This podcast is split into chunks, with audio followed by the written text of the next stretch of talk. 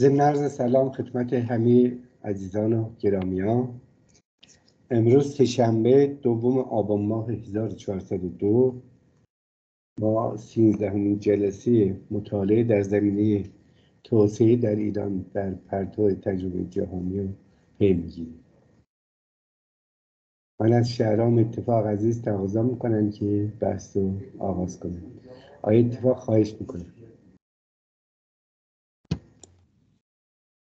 خب درود عرض ادب خدمت همه همراهان و عزیزان ما در این جلسه و سپاس و تشکر از آقای فریدون پرهام عزیز. ما همچنان در مسیر ادامه بحث‌های مربوط به توسعه هستیم. یادآوری میکنم که مراد ما در این جلسات از توسعه ترکیبی از توسعه سیاسی، توسعه اقتصادی و توسعه انسانی هست و با این مفروضات داریم در واقع این بحثمون رو به پیش میبریم. امروز میخوایم یه نگاهی بکنیم به, به اون مفاهیم توسعه و نظریه‌های توسعه و نظریه‌های توسعه رو در این نشست در واقع تقسیم بندی کنیم به اون ترتیب خاصی که بهش علاقه داریم و میتونه کمک کنه به فهم ما از اون مجموعه مطالعات که تا الان انجام دادیم. ما در واقع در کلاس‌های درس توسعه، در مباحث مربوط به توسعه، اسامی متعددی از نظریه‌های متعددی وجود داره، اسامی متعددی از شخصیت‌های مختلفی وجود داره که نظریه‌های مختلف توسعه رو مطرح کردن یا اون نظریه‌های توسعه رو دگرگون کردن و نظریات متعددی هم وجود داره که در واقع ازش اسم برده میشه. من یه اشاره کوتاه میخوام به روند تاریخی این نظریه‌ها بکنم. میگن که اولین چیزی که اولین چارچوب نظری که به عنوان یه نظریه توسعه میتونسته مطرح باشه خود اقتصاد سیاسی کلاسیک بوده که شروعش مربوط به سال هزار و هشتصد میلادیه و در واقع راهکاری برای پیشرفت جوامع بشری میتونسته تلقی بشه. هزار و هشتصد و پنجاه میلادی ایده توسعه صنعتی به عنوان یه نظریه توسعه مطرح شده، میتونه در واقع تلقی بشه و موضوعش هم معنای توسعه، تعریفی که ازش تعریفی که به دست میده موضوع پیشرفت صنعتیه.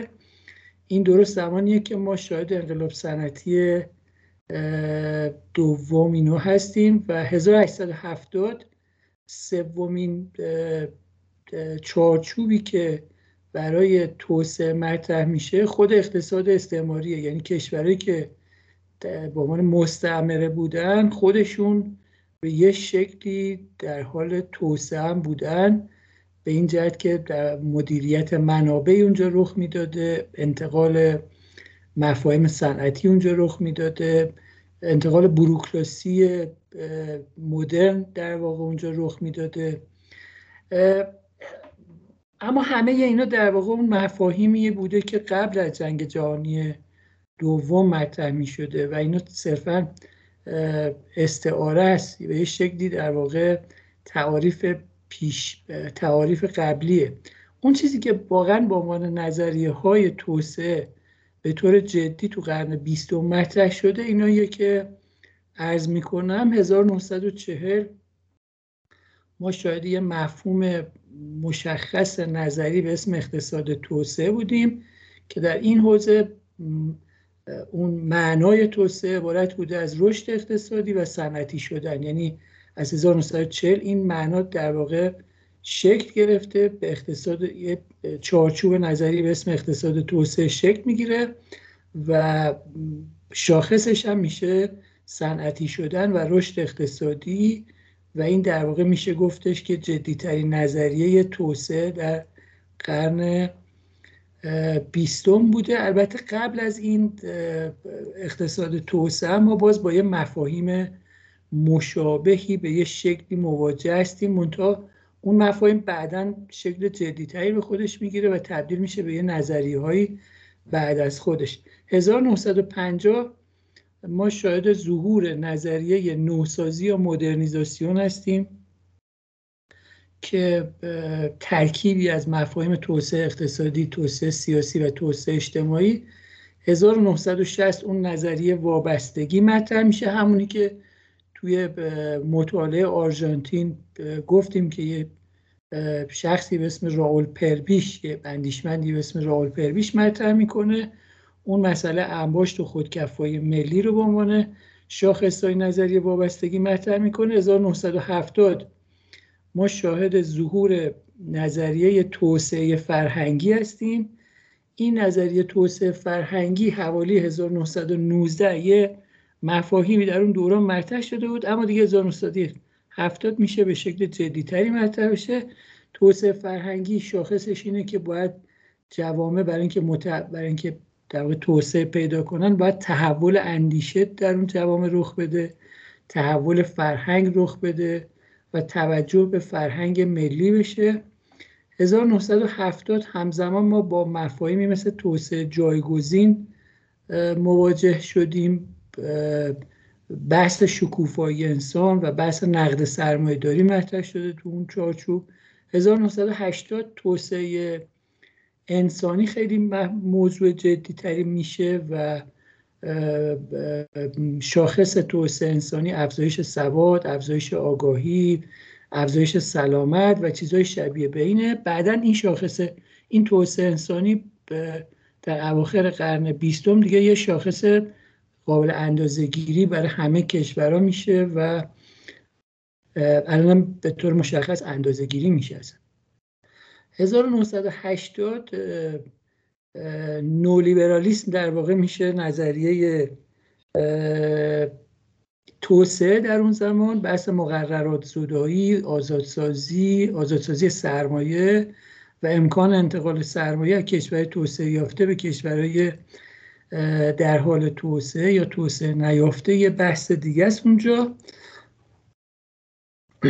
هزار و نهصد و نود ما نظریه های مربوط به محیط زیستگرایی رو داریم که وارد بحث توسعه میشن، جایگاه محیط زیست در توسعه اقتصادی.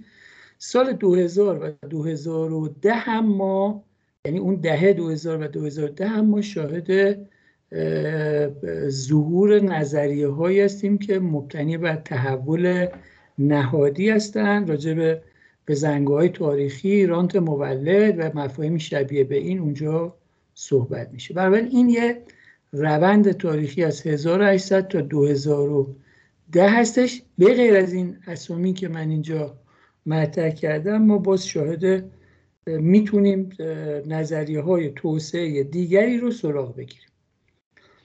اما چیزی که برای ما مهمه اینه که ما این از مجموع این تعداد زیاد نظریه های مختلف بتونیم اینا رو به شکلی طبقه بندی کنیم که بتونه کمک کنه به شناخت ما از این موضوع و بعد بتونیم اون اندیشه های مختلفی رو که سراغ داریم در این طبقه بندی بگنجونیم.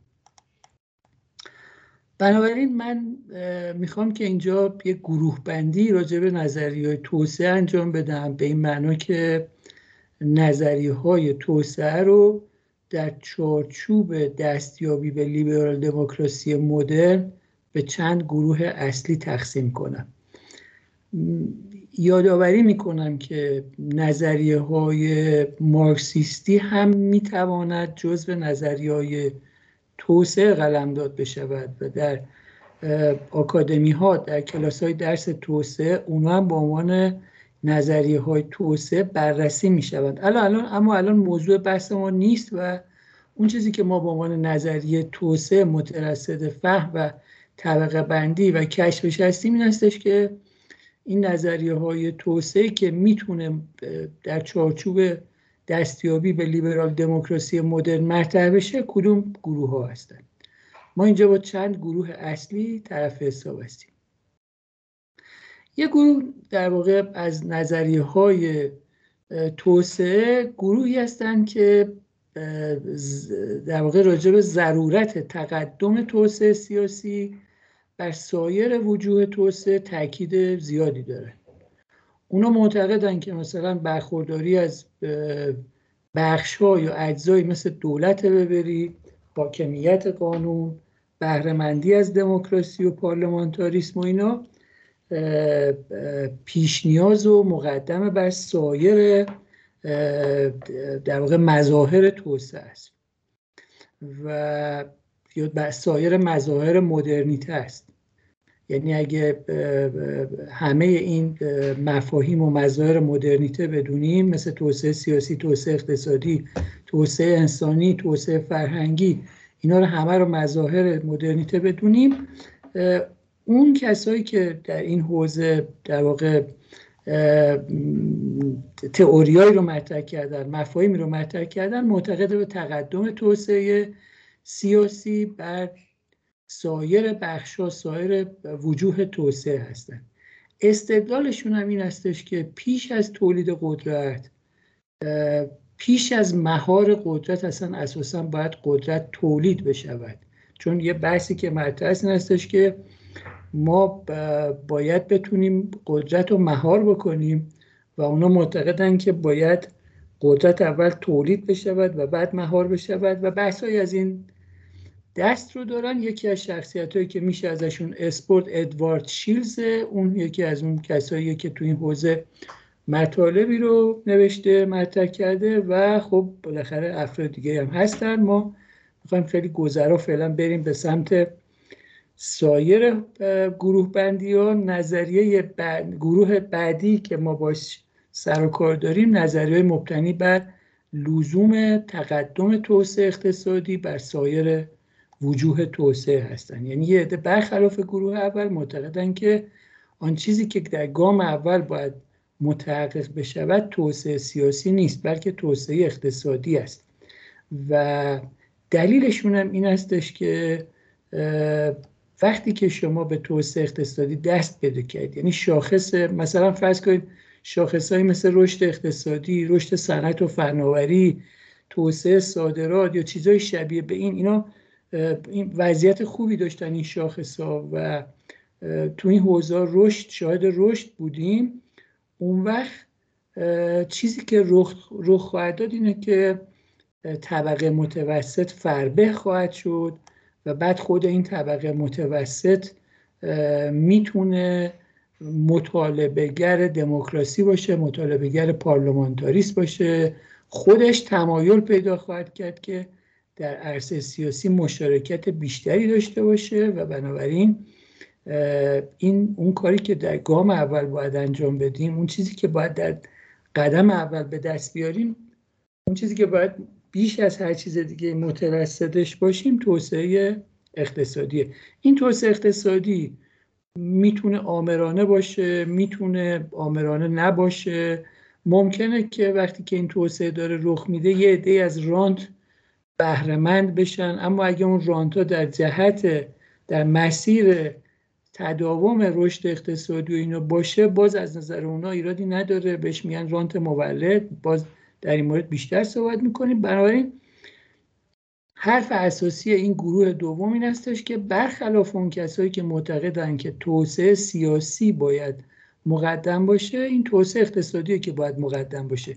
اونایی که معتقدن توسعه سیاسی باید مقدم باشه، یعنی در گام نخست باید به توسعه سیاسی دست پیدا کنیم، به این دلیل این ادعا رو مطرح میکنن که میگن در غیاب سازوکارهای دموکراتیک، در غیاب یک نظام مبتنی بر پارلمانتاریسم، در غیاب حاکمیت قانون و در غیاب یک دولت پاسخگو، ما نمیتوانیم به توسعه اقتصادی دست پیدا کنیم و توسعه اقتصادی فضایی رو ایجاد میکنه سرشار از رانت و فساد و اینا و اون توسعه اقتصادی متحقق نخواهد شد. اما اونم طرفداران توسعه اقتصادی، تقدم توسعه اقتصادی، معتقدن که نه، میتونه که متحقق بشه و اساسا در غیاب یه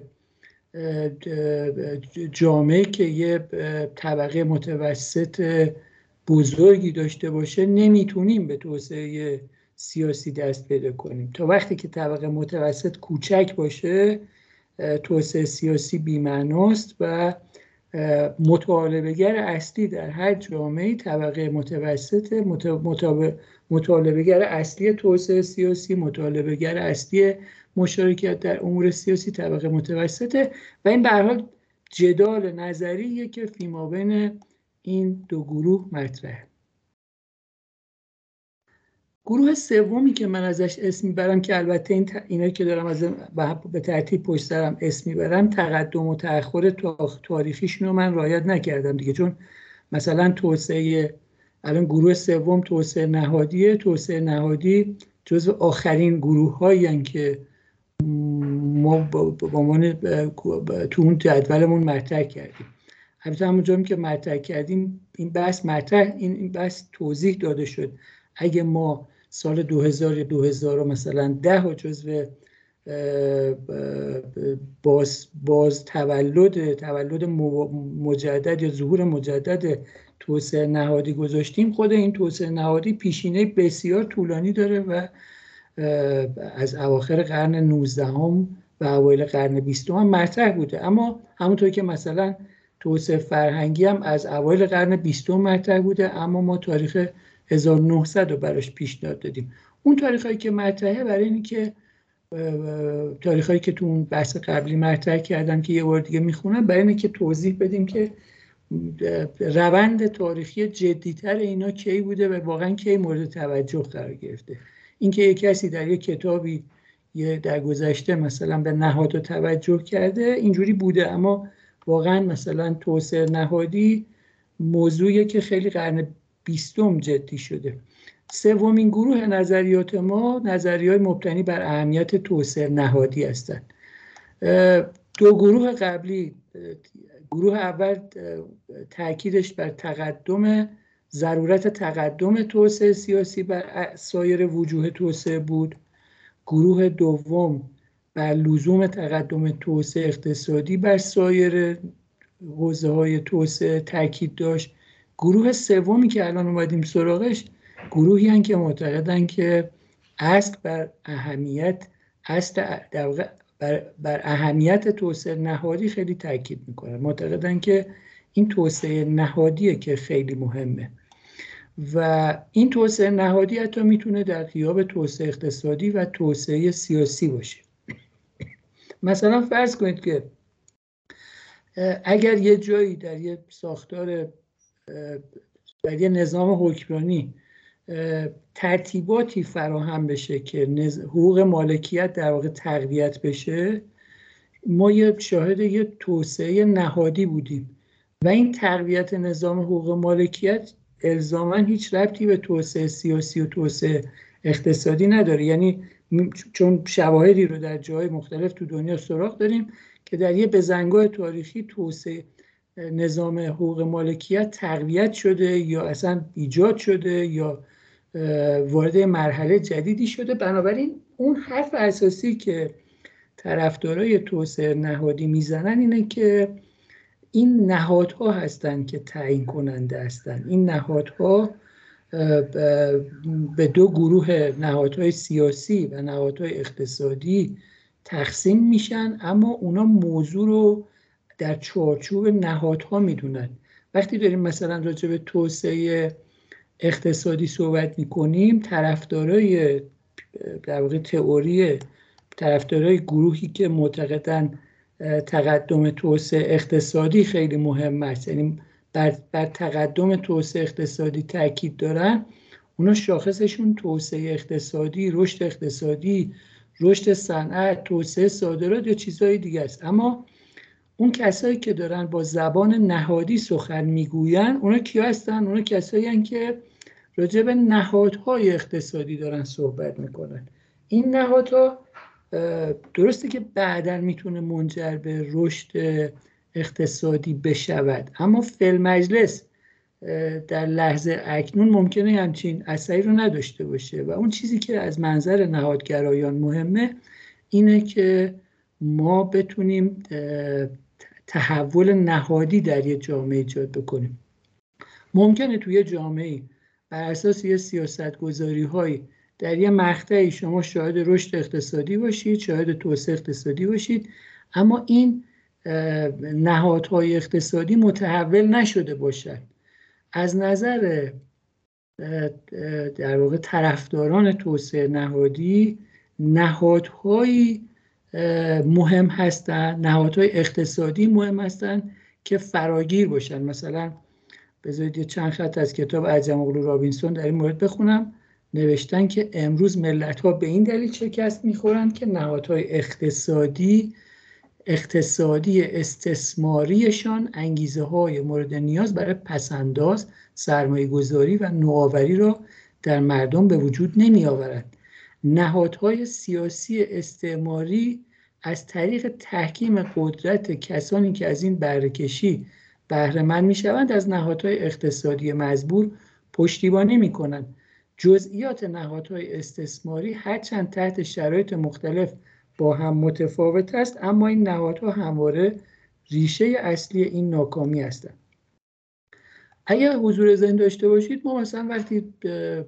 توی کشور مختلفی رو بررسی میکردیم در آسیا، یا یه دوره زمانی رو تو آرژانتین بررسی میکردیم، اونجا شاهد این بودیم که نهادهای اقتصادی اونا نهادهای فراگیر نبودن و در اون دوره هم شاهد رشد اقتصادی بودیم. یعنی رشد اقتصادی وجود داشت برای اینکه در واقع در جامعه فعالیت‌های اقتصادی صورت می‌گرفت که یه توسط یه عده از صاحبان قدرت در واقع اداره می‌شد. بنابراین می‌تونیم شاهد رشد اقتصادی باشیم، شاهد افزایش تولید ناخالص داخلی و رشد جی دی پی باشیم، شاهد رشد اقتصادی باشیم، اما شاهد تحول نهادی نباشیم. و بنابراین حرف اساسی نهادگراها این هستش که اون چیزی که خیلی مهمه تحول نهادیه، یعنی قواعد اقتصادی، سازوکار اقتصادی، قوانین اقتصادی مثلا تغییر کنه، همه بتونن توی فعالیت اقتصادی مشارکت کنن. یا در مورد عرصه سیاسی هم نهادهای سیاسی به گونه‌ای باشه که افراد مختلف بتونن تو اوضاع سیاسی مشارکت کنن. در واقع گشایش‌های سیاسی و اقتصادی در یک جامعه ممکنه که طی دوره منجر به رشد اون جامعه بشه، اما ممکنه که این تحولات از این تحولات در واقع نهادی نباشن. و بنابراین حرف متفاوت یا مهم نهادگراها اینه که اون چیزی که در نزد نهادگراها مهمه اینه که پیشرفت جامعه مترادف با تحولات عمیق نهادی هستش. خب چهارمین گروهی که باید بریم سراغش به عنوان گروه نظریه های توسعه، گروهی هستن که ما بهشون میگیم گروه گروهی که بر اولویت توسعه انسانی تاکید دارن. این گروه در واقع معتقدن که دستیابی به توسعه، یعنی وقتی میتونیم به توسعه دستیابی پیدا کنیم یا وقتی میتونیم اساساً به توسعه سیاسی، اقتصادی و نهادی دست پیدا کنیم که توسعه انسانی متحقق بشود. و مرادشون هم از توسعه انسانی، یعنی اون نظریه پردازهای اصلی و اولیه، نظرشون بده که سواد یه جامعه افزایش پیدا کنه، تحصیلات افراد جامعه افزایش پیدا کنه، آگاهی افراد جامعه افزایش پیدا کنه و مفاهیم شبیه به این. یکی از موضوعاتی که در این حوزه مورد توجه طرفدارای نظریه های مبتنی بر توسعه انسانی بوده مسئله جنسیته.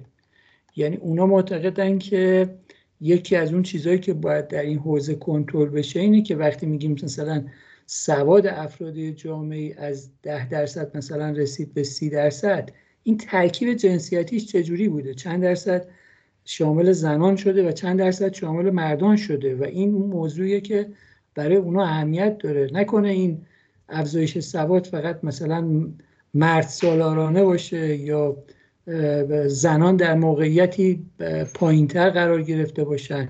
باز یکی از چیزهای دیگه که مورد توجه طرفدارای اولویت توسعه انسانی بر سایر حوزه‌ها هست این هستش که اونا در مورد سنین هم توجه دارن که افراد در واقع چه سنی مشمول این توسعه انسانی شدن و مفاهیم شبیه به. و ما وقتی داریم در مورد توسعه انسانی صحبت میکنیم اون حرفایی که اونا میزنن این هستش که حرف مهمی که میزنن اینه که اونا دارن در مورد افزایش سواد و آگاهی و اینا صحبت میکنن. البته تئوریای متأخرتر توسعه انسانی بحث سلامت و بحث طول عمر و بحث چیزای شبیه به این، شاخص‌های شبیه به این رو در واقع اینجا اضافه کردن. ما یه شاخص توسعه انسانی داریم به اسم اچ دی آر و باز شاخص‌های دیگه هم تو این حوزه داریم که خودشون شاخص‌های ترکیبی هستن و سواد و آگاهی و اینا فقط یکی از اون زیر مجموعه های این شاخص اچ دی آر و بنابراین منطقه اصل موضوع اینه که اون چیزی که مربوط به بحث ماست اینه که اون طرفدارای در واقع نظریه اولویت توسعه انسانی معتقدن که اون توسعه سیاسی، اقتصادی و نهادی رخ نخواهد داد تا این توسعه انسانی رخ بده در سطح جامعه و همه از این توسعه همه از این افزایش سطح سواد و آگاهی بهره مند بشه.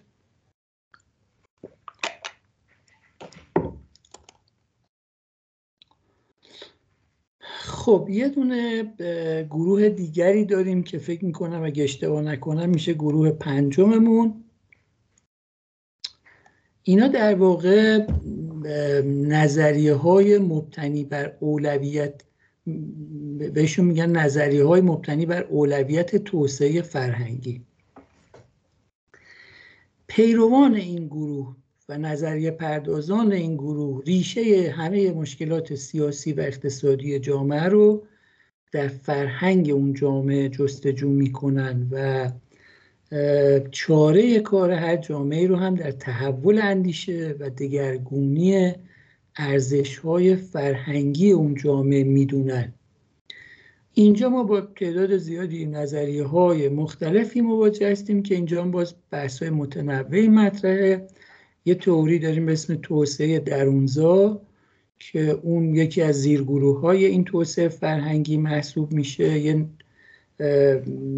بحث بحثش در واقع نوسازی سنت. باز یه گروه از نظریه‌های توسعه داریم که راجع به تحول فرهنگی ملی صحبت میکنه. اینم باز یه گروه دیگه است و بنابراین ما تو اینجا داریم راجع به مجموعی از رویکردهای تحول اندیشه و تحول فرهنگی صحبت میکنه. طرفدار این این گروه از نظریه‌های توسعه معتقدن که پیش نیاز هر تحولی در جامعه تحول اندیشه و تحول فرهنگی هستش. این تحول اندیشه و تحول فرهنگی در نزد این گروه‌های در واقع این گروه تحول فرهنگی، زیرگروه‌هایی که اینجا وجود دارن، مرادشون از تحول اندیشه و تحول فرهنگی هم بسیار متفاوته.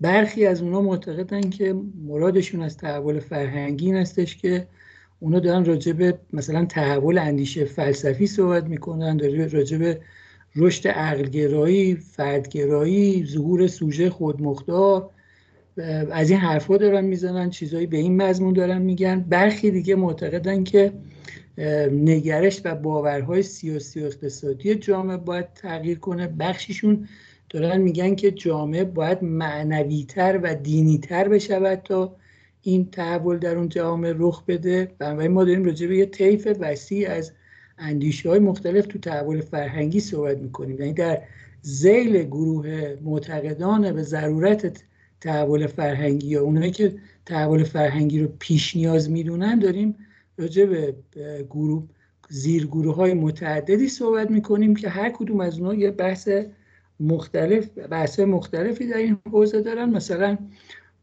در این گروه ما مثلا از آمیل کابرال میتونیم اسم ببریم. اون بحثی رو که اون مطرح میکنه اینه که این بحث رو مطرح میکرد که جوامعی که جوامع پسا استعماری که از استعمار رهایی پیدا کردن، استقلال پیدا کردن، حالا تحول فرهنگیشون چجوری باید باشه. میتونیم از محمد عابد جابری اسم ببریم در این گروه که بعداً بیشتر در موردش صحبت میکنیم. از کسای دیگه که تو این گروه هستن برنارد لوئیس هستش. اینا هم جزو کسایی هستن که جزو شخصیت‌های فکری این گروه هستن و حالا هر کدومشون راجع به این موضوع یه بحثی رو داشتن که بیشتر در موردش صحبت می‌کنیم. از کابرال گفتم که راجع به ضرورت تحول فرهنگی تو کشور پس و استعماری صحبت می‌کرد. جابری در واقع بحث موانع معرفت شناختی در برابر جامعه اعراب رو مطرح می‌کرد، دلایل امتناع اندیشه، دلایل امتناع از تحول فرهنگی رو مطرح می‌کرد و برنارد لوئیس همین اواخری کتابی نوشته بود به اسم What Went Wrong که یعنی یعنی چه چیزی اشتباه است یا همچین مفهومی، که توصیه می‌کرد که جوامع اسلامی باید دچار تحول فرهنگی بشن. به هر حال این هم یه گروهی از اون گروه‌هایی که ما داریم راجعش صحبت می‌کنیم و مطالعه می‌کنیم. یه گروه آخری که داریم گروهی هستش که باید مثلا اینو بهش بگیم که گروه گروهی هستن که نظریه‌های ترکیبی دارن، اینجوری میتونیم بشناسیمشون.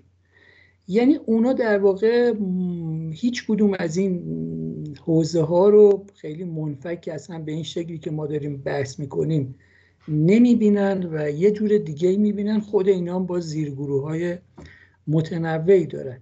اساس این بحث شاید مثلا با اندیشه ماکس وبر شروع بشه. ماکس وبر معتقد بود که یعنی با اون با اتکا به اون تحلیل‌های جامعه شناختی خودش تو اواخر قرن نوزدهم معتقد بود که جوامع به تدریج در مسیر عقلانی شدن دارن گام برمی‌دارن.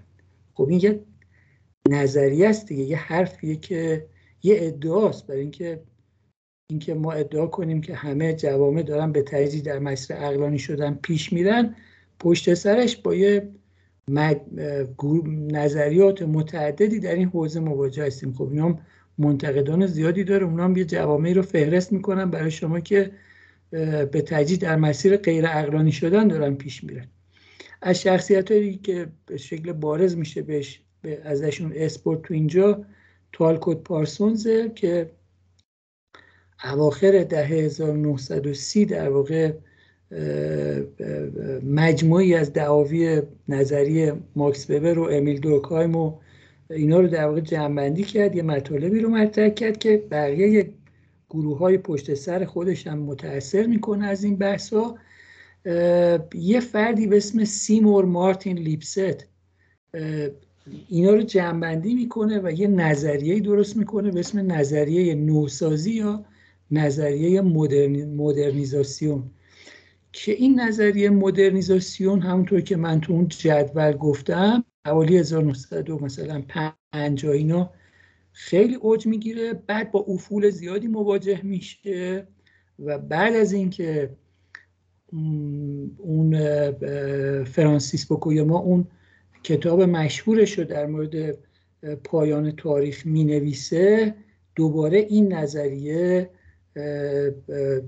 روزهای اوج خودش برمیگرده برای اینکه اونجا فوکویاما گفته بود که دیگه این همین پایان تاریخ همین همین همین نظامی که نظام لیبرال دموکراسی دیگه چیزی بالاتر از اون نخواهد اومد و به نظریه نوسازی هم یا نظریه مدرنیزاسیون هم همچین فراز و فرودی طی میکنه. نظریه نوسازی و مدرنیزاسیون در واقع مدعیه که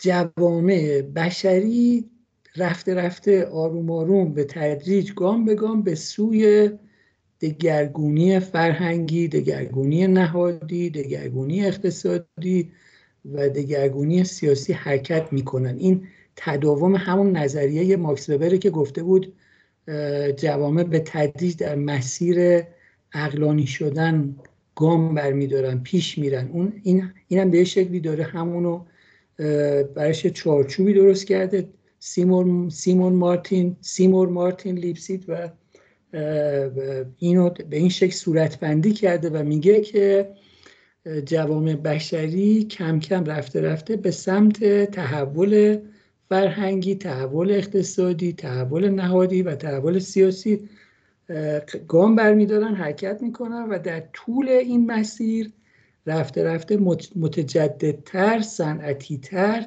خردگراتر، فردگراتر، متمدنتر و متمولتر میشن و تصویری که ما از نظریه نوسازی به دست میاریم اینه که گویی این یک روند اجتناب ناپذیره که در همه جوامع رخ میده و در واقع همه جوامع این مسیر رو طی میکنن و این بحثیه که خب در واقع تئوری های ترکیبی که گفتم به ویژه به عنوان شاخصش نظریه نوسازی و مدرنیزاسیون داره. حالا ما اینجا با زیرگروه هایی هم مواجه هستیم که یه بخشش توی این گروه قرار میگیرن، یه بخش هم توی گروه دیگه قرار میگیرن. خیلی راحت نمیشه همه اینا رو به سادگی در این این زیرگروه ها رو در این جایی که گفتیم قرار داد.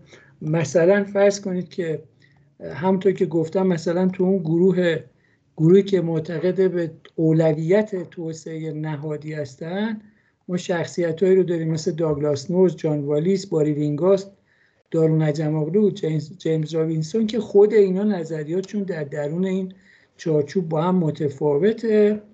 دوباره در همه این گروهایی که من اسم بردم باز با زیرگروهای متفاوتی مواجه هستیم. بنابراین اگر اشتباه نکنم ما با شش تا گروه مواجه بودیم دیگه، توسعه سیاسی یک، توسعه اقتصادی دو، توسعه نهادی سه، توسعه انسانی چهار، توسعه فرهنگی پنج و توسعه ترکیبی اون نظریه‌های ترکیبی. با شش تا گروه نظریه مواجه بودیم که این شش تا گروه اون روند تاریخی رو که عرض کردم رو طی کردن. حالا اینجا با زیرگروهای متنوع دیگه هم مواجه هستیم، با با نظریه‌های متعدد دیگه هم مواجه هستیم که در این گروه‌ها قرار می‌گیرن. بنابراین وقتی داریم راجع به نظریه‌های توسعه صحبت می‌کنیم راجع به این شش تا گروه صحبت می‌کنیم، یعنی تقریباً با اندکی اغماس هرچی نظریه توسعه در جهان هست به یه شکلی زیر این شش گروهی که عرض کردم قرار میگیره. یه چیز مهمی که میشه در مورد این نظریه های توسعه گفت یا در مورد مفروضات نظریه های توسعه گفت این مواردی که الان خدمتتون عرض میکنم. همه نظریه های توسعه یه تقریبا میشه گفتش که یه تلقی مشترک دارن تقریبا، چون حالا میرسیم به نظریه‌ای که یک کمی هم با این متفاوت است، اما تقریبا میشه گفتش که همه نظریه‌های توسعه در یه چیز تقریبا با هم مشترکن و اون هم اینه که توسعه رو به معنای ایجاد زندگی بهتر برای همگان میدونن. البته بخشی از اون نظریه‌های توسعه هم هستن مثل اون نظریه‌ای که زیرگروه نظریه‌های فرهنگی هستن که درکشون از این زندگی بهتر الزاما زندگی مادی نیست بلکه مثلا سعادت اخروی و چیزهای شبیه به این. اما غالب اون چیزهایی که ما داریم راجع بهش صحبت میکنیم چون داریم در مسیر تمام چیزهایی که داریم میگیم در مسیر تحقق یا دستیابی به لیبرال دموکراسی دیگه، اون چیزی که در مسیر لیبرال دموکراسی داریم صحبت میکنیم غالب اینا در واقع حرف که حرف مهمی که دارن میزنن یا اون ادعای اصلیشون این هستش که ما داریم راجع به توسعه، مراد ما از توسعه اون چیزی که از این مف... از گفته های اینا مراد می شود این هستش که توسعه به معنای ایجاد زندگی بهتر برای همگان است. این جمله‌ای که در واقع میشه در مورد اونا ادعا کرد. دومین نکته‌ای که باید بهش توجه کنیم اینه که این نسل‌های جدید نظریه‌های توسعه از دهه هزار و نهصد و پنجاه به بعد مطرح شدن و اینا رو میشه به دو گروه دیگه به یه شکل دیگه تقسیم کرد. یعنی همه نظریه‌های توسعه که ما سراغ داریم در اون گروه‌های قبلی میشه به دو گروه دیگه به شکل دیگه هم اونا رو تقسیم کرد. گروهی که تلاش میکنن دلایل عقب ماندگی رو توضیح بدن و گروهی که تلاش میکنن راهکارهایی برای توسعه یافتگی رو برای کشور توسعه نیافته یا در حال توسعه توضیح بدن. پس ما همه این نظریه‌ای هم که راجعش صحبت کردیم به دو گروه بزرگ دیگه هم میتونیم تقسیم کنیم. بخشی از اونا دارن صرفاً دلایل عقب ماندگی رو توضیح میدن و بخشی دیگه از اونا راهکارهایی برای توسعه یافتگی میدن. مثلا فرض کنید که آقای عابد جابری که داره راجع به جامعه عرب صحبت میکنه، داره راجع به موانع معرفت شناختی در برابر جامعه عرب صحبت میکنه، دلایل امتناع اندیشه، دلایل امتناع فرهنگی صحبت میکنه.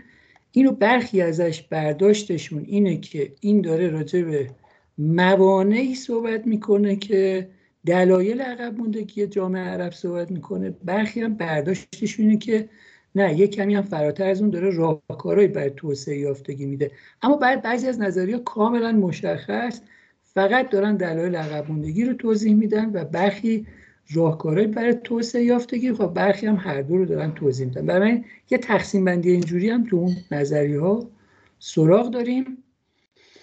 خب هر کدوم از اون نظریه هایی که موضوع بحث ما بوده یه شواهدی، نکته سومی که در مورد نظریه ها میخوام بگم اینه که هر کدوم از اون نظریه ها، همون چیزی که مطالعه کردیم، یه شواهد تجربی، یه ابجکتیو اوییدنس، یه چیزایی دارن که با اتکای با اونا دعاوی خودشون رو اثبات میکنن. یعنی یه برای اثبات دعاوی خودشون یه یه شواهد تجربی دارن، میگن ببین تو این کشور این کشور این کشور این تجربه این تجربه اینجوری شده. یا برعکس، اگر تو این کشور ما شاهد توسعه نبودیم دلیلش این چیزیه که ما میگیم.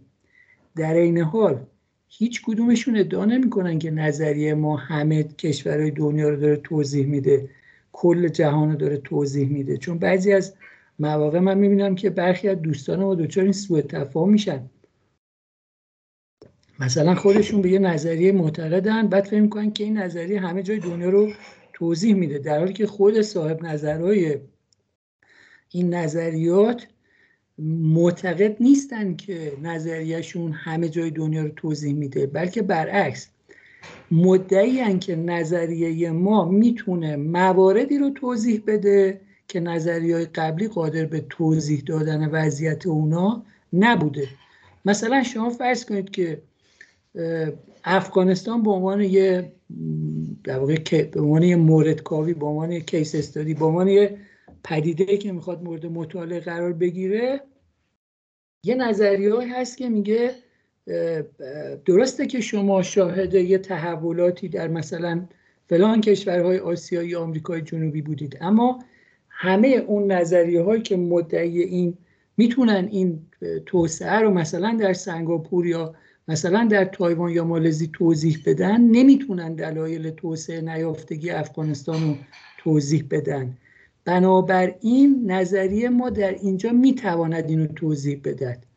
نمیگه که نظریه من میتواند همه جای دنیا رو توضیح بده، میگه که نظریه منم میتونه یه جاهایی از دنیا رو، یه یه بخشی از پدیده های موجود در دنیا رو توضیح بده. و اینم یه نکته دیگه هستش. باز یه بحث مهم دیگه که مطرحه، در واقع به عنوان چهارمین نکته‌ای که باید عرض کنم اینه که موارد نقضم برای برخی از این نظریه ها وجود داره، برای برخی از نظریه ها خیلی زیاده. یعنی وقتی که شما این نظریه ها رو میذارید جلوتون میبینید که خب موارد نقض زیادی هم دارن دیگه. یه ادعایی شده ما باید این ادعا رو مورد آزمون تجربی قرار بدیم، میبینیم که این در واقع جواب نمیده، اون نظریه اون نظریه ها نمیتونه توضیح بده و چیزای شبیه به این. و خدمت شما عرض شود که پنجمین نکته که میخوام عرض کنم اینه که وقتمون هم داشته باشیم، شیش و نیمه. پنجمین نکته که میخوام عرض کنم اینه که بعضی از این نظریه‌های توسعه که اینجا اسپردیم، توسعه رو یه امری از بالا به پایین میدونن و برخی دیگه اونا رو یه موضوعی از پایین به بالا میدونن.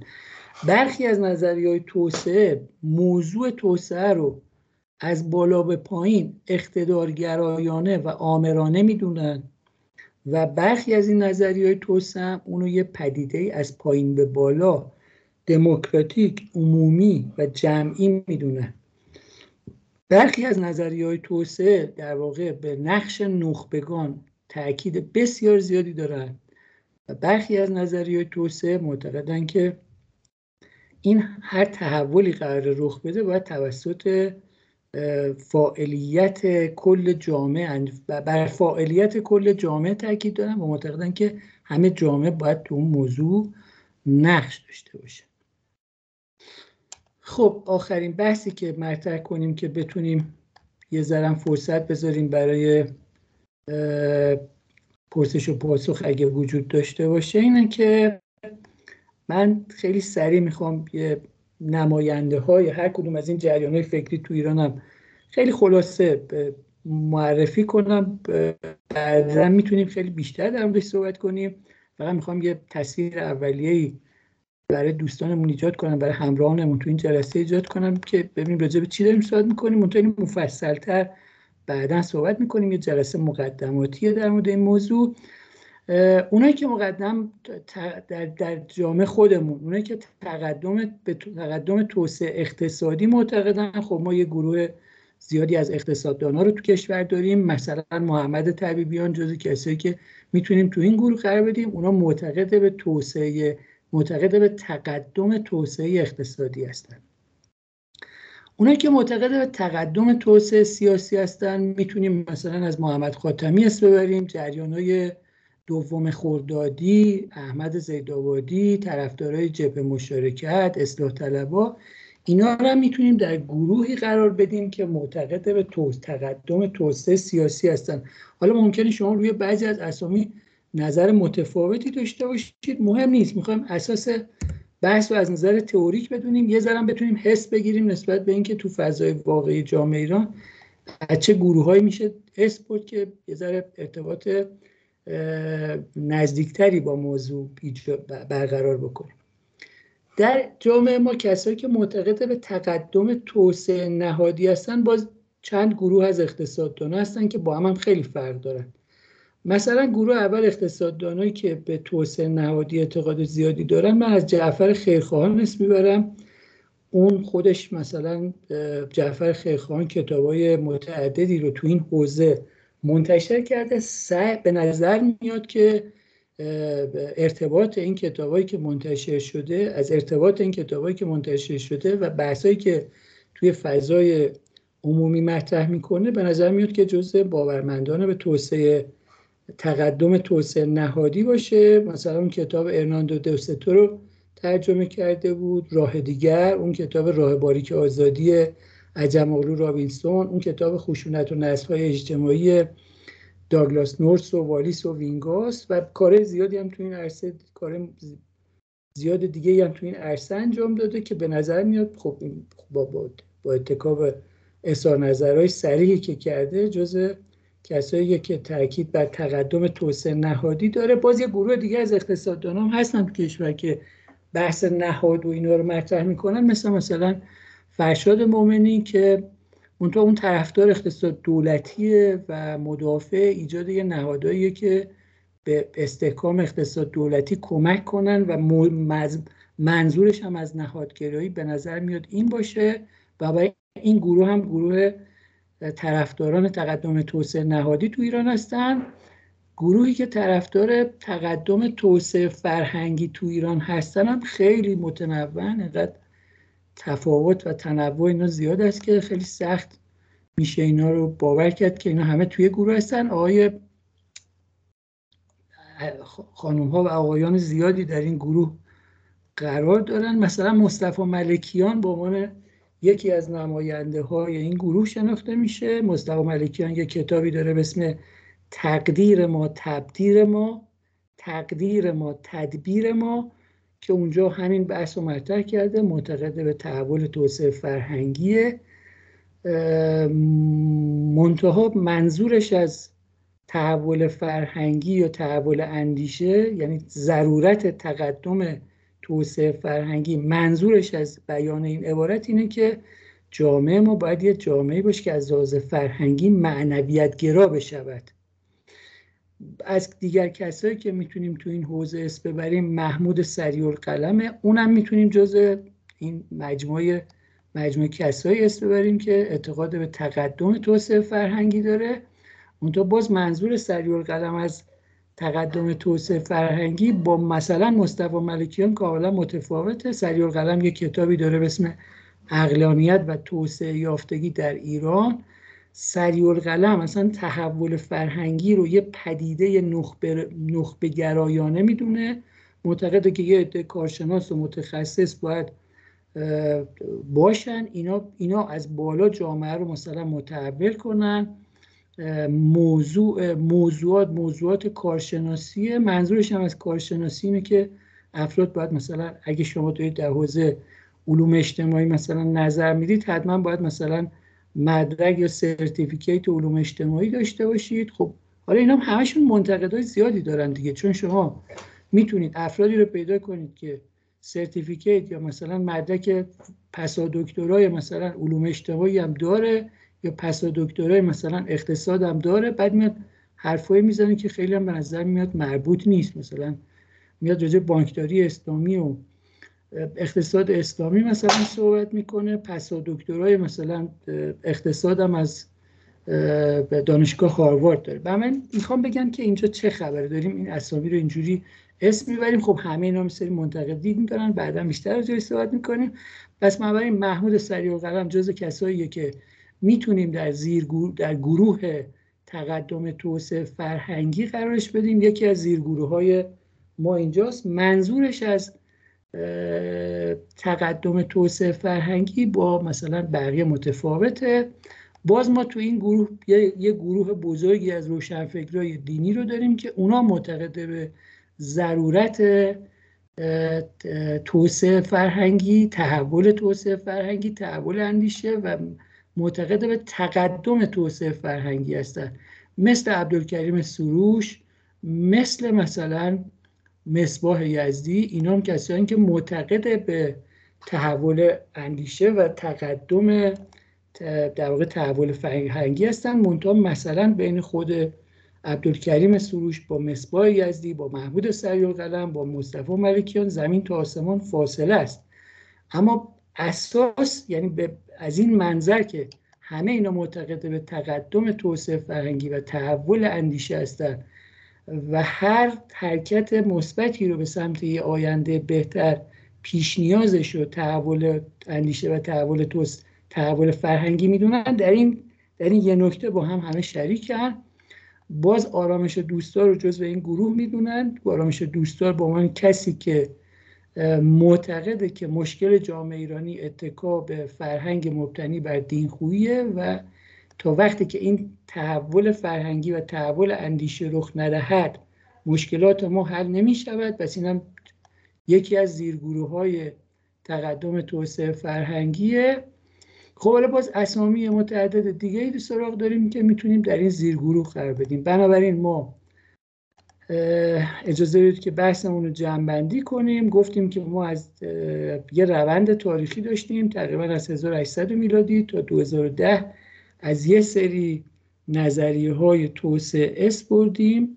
گفتیم که هر کدوم از اون تاریخ‌هایی که اعلام کردیم، مثلا اگر از نظریه‌های مثلا توسعه فرهنگی رو گفتیم هزار و نهصد و هفتاد، یا نظریه‌های مبتنی بر تحول نهادی رو گفتیم دو هزار تا دو هزار و ده، این به این معنی نیست که قبل از این این نظریه ها مطرح نشده بوده. چرا؟ شما می توانید شخصیت های متعددی رو پیدا کنید که اونجا هم اظهار نظرهایی کردن. اما اون چیزی که در دنیای توسعه خیلی جدی‌تر شکل گرفته و مطرح شده این تاریخ‌هایی که بهش نسبت دادن و من عرض کردم. بنابراین ما این تاریخ‌ها رو بررسی کردیم از هزار و هشتصد تا دو هزار و ده که ایده‌های توسعه در گذر زمان چه روندی رو داشته. بعد اومدیم که بعد اومدیم این نظریه های توسعه رو به شش گروه اصلی تقسیم کردیم. گروه اول تأکیدشون بر تقدم توسعه سیاسی بود، گروه دوم تأکیدشون بر تقدم توسعه اقتصادی بود، گروه سوم تأکیدشون بر تقدم توسعه نهادی بود، گروه چهارم تأکیدشون بر تقدم توسعه انسانی بود، گروه پنجم تأکیدشون بر تقدم توسعه فرهنگی بود و گروه ششم گروهی بودن که نظریه‌های ترکیبی در این حوزه داشتن. این تقریباً بحث اصلی ماست. یه جمله هم فقط بگم، اون یکی از مسائلی که دوستان مطرح کرده بودن در یکی از جلسات ما، خدمتتون عرض شود که یه بحثی مطرح شده بود توی یکی از جلسات که شاید این جلسه خودمون نبود، یه جلسه دیگری بود، یه بحثی مطرح شده بود که از پرسیده بود که این تحول، این توسعه انسانی چه تفاوتی با توسعه فرهنگی دارد؟ مگه ما اونجا نمیگیم در توسعه انسانی انسان‌ها باید باسوادتر و آگاهتر و اینا بشود؟ به هیچ وجه این دوتا با هم یکی نیست. یعنی اون کسایی که معتقد به توسعه فرهنگی هستند راجع به سواد صحبت نمی‌کنن، راجع به ارزش‌های فکری و فرهنگی دارن صحبت می‌کنن، راجع به ارزش‌هایی که ربطی به سواد نداره. شما میتونید یه جامعه بسیار باسواد داشته باشید که ارزش‌های در واقع ارزش‌های اون جامعه، ارزش‌های در واقع به سمت توسعه نباشه. یعنی ما وقتی در راجع به توسعه فرهنگی صحبت می‌کنیم، راجع به توسعه این با توسعه انسانی زمین تا آسمون فرق می‌کنه. با سواد بودن یا نبودن هیچ ربطی به ارزش‌های یه جامعه نداره، ارزش‌های فکری و فرهنگی جامعه نداره. برای اینم یه سوالی بود که الان من یادم نمیاد تو این جلسه یا جلسه دیگه که اونجا مطرح شده. این بحثیه که مقدمتاً با عزتون من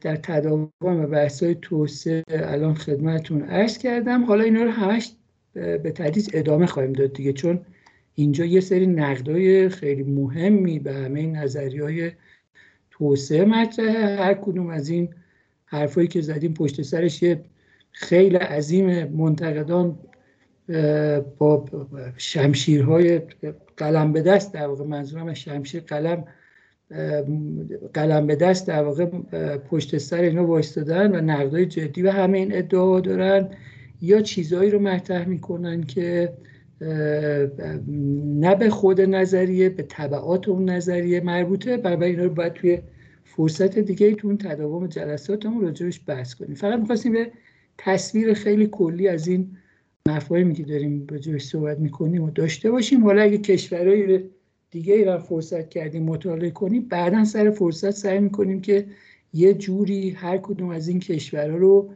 توسعه یافتگی یا توسعه نیافتگیشون رو با نسبتش رو با این نظریه‌ها سعی کنیم یه تفحصی بکنیم، ببینیم این نظریات چه کمکی ما در فهم توسعه یافتگی یا توسعه نیافتگی این کشورها میتونن داشته باشن. سپاسگزارم که شنوای سخنان من بودید. من با عزت میکروفونم رو قطع میکنم و اداره جلسه رو با آقای فریدون پرهام عزیز میسپارم. خیلی متشکرم آقای اتفاق، دستون درد نکنه، خیلی عالی بود. دوستان عزیز اگه صحبتی، نکته‌ای، مطلبی هست لطفاً اعلام بفرمایید که در خدمتتون باشم.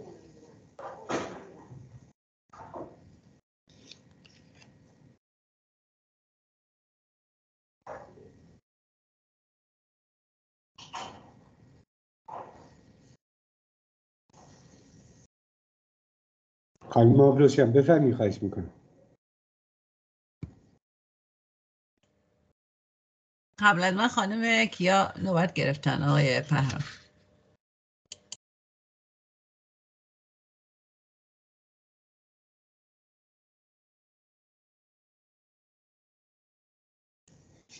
بله درست بفرمایید، ببخشید من اشتباه کردم.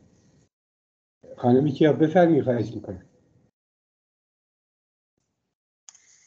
مهم نبود ولی خب من صحبت میکنم. من صحبتم یعنی صحبت هایی که الان آقای اتفاق کردن از هزار و هشتصد تا دو هزار و ده رو بررسی کردن. من یک خاطره‌ای دارم که برام زنده شد، حالا شاید شاید جالب باشه برای گروه.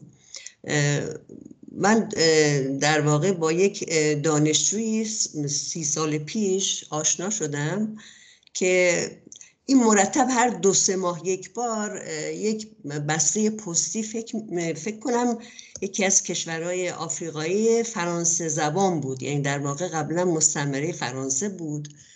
بعد این بسته شامپو مثلا چیزهای خیلی ابتدایی که آدم فکر میکرد خب تو اون کشورها باید باشه، پست میکرد برای خانواده‌اش به آفریقا. متاسفانه اسم اون کشور یادم رفته. بعد من برام جالب بود، ازش پرسیدم که بعد از این که به اصطلاح کشور شما از زیر استعمار فرانسه اومد بیرون، خب چطوره؟ مگر به همین چیزایی خیلی ابتدایی اونجا احتیاج هست که تو مرتب پست میکنی؟ بعد گفت، خودش جوان بود دیگه به هر حال، ولی میگفت من از پدر پدر و مادرام و نه فقط پدر و مادرای خودم، از یک به اصطلاح قشر وسیعی که اونجا زندگی میکنن، اونا میگن که مثلا ما وقتی فرانسه اینجا بود به هر حال یک سری قوانین کاری، یک سری قوانین مدیریت به اصطلاح کشور دستش بود که اونا الان حسرت اونو میخورن، یعنی الان اون کشور آفریقا حسرت اونا رو میخوره. و این برای خود من خیلی جالب بود که چطور شده، یعنی میگفتن اونقدر راندخاری، اونقدر اون دولت‌های محلی بعد از اینکه کشورهای مثلا فرانسه رفت بیرون شک گرفته که مردم واقعا، یعنی مردم که اون تاریخ رو مثلا تجربه کردن حسرت اونو میخورن.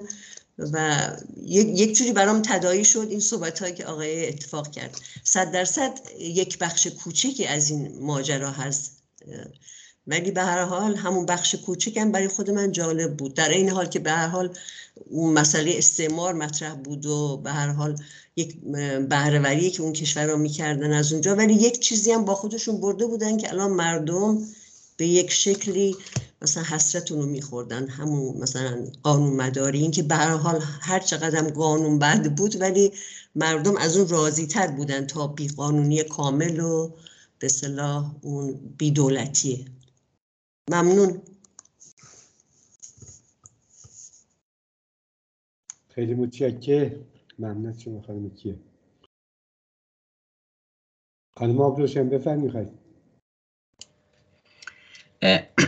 آقای اتفاق، دو تا سوال دارم. یکی این که شما در نا... در انتهای صحبتتون گفتین که این نظریه ها در واقع موارد خاصی رو توضیح میدن، یعنی برای هر کشوری، مثلا برای یک کشور خاصی ممکنه این نظریه درست باشه و اینها این نظریه رو مطرح کرده باشن.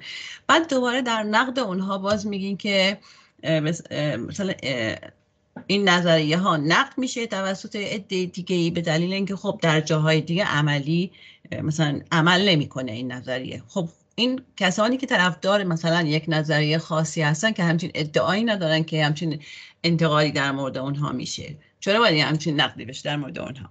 یکی اینه. یکی همین که ما در کتاب اقتصاد و دولت آقای غنی‌نژاد در واقع اون استدلالی که میشه برای تقدم اندیشه بر مثلا چیز توسعه اقتصادی مبتنی بر همون رونق اقتصادی دهه چهل هست، چهل تا پنجاهه، و میگه این رونق اقتصادی و این توسعه اقتصادی با شکست مواجه میشه به دلیل مثلا اینکه این اندیشه‌ای که پشت سرش بود اندیشه پایداری نبود، برای همین با شکست مواجه شد. نظرتون رو میخواستم. متشکرم. بله، خیلی ممنون، سوال خیلی خوبی بود.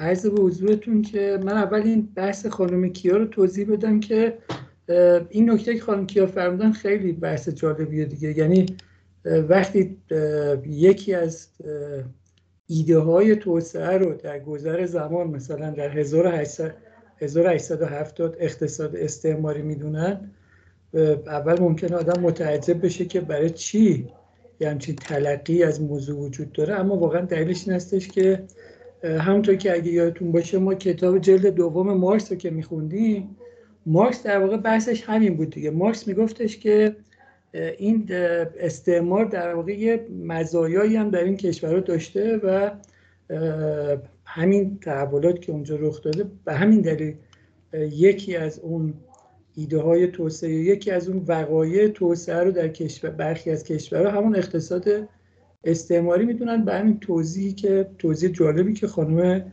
کیا دادن. خب ببینید اون بحثی که مطرح این هستش که خود این نظریه ها هیچ کدوم اعتقاد ندارن که در همه جا، یعنی من هیچ جایی هیچ کدوم از این نظریه ها رو ندیدم، هیچ کس هم در مورد این نظریه همچین تصوری نداره که این نظریه ها معتقدن که میتونن همه چیز رو در همه جای دنیا توضیح بدن.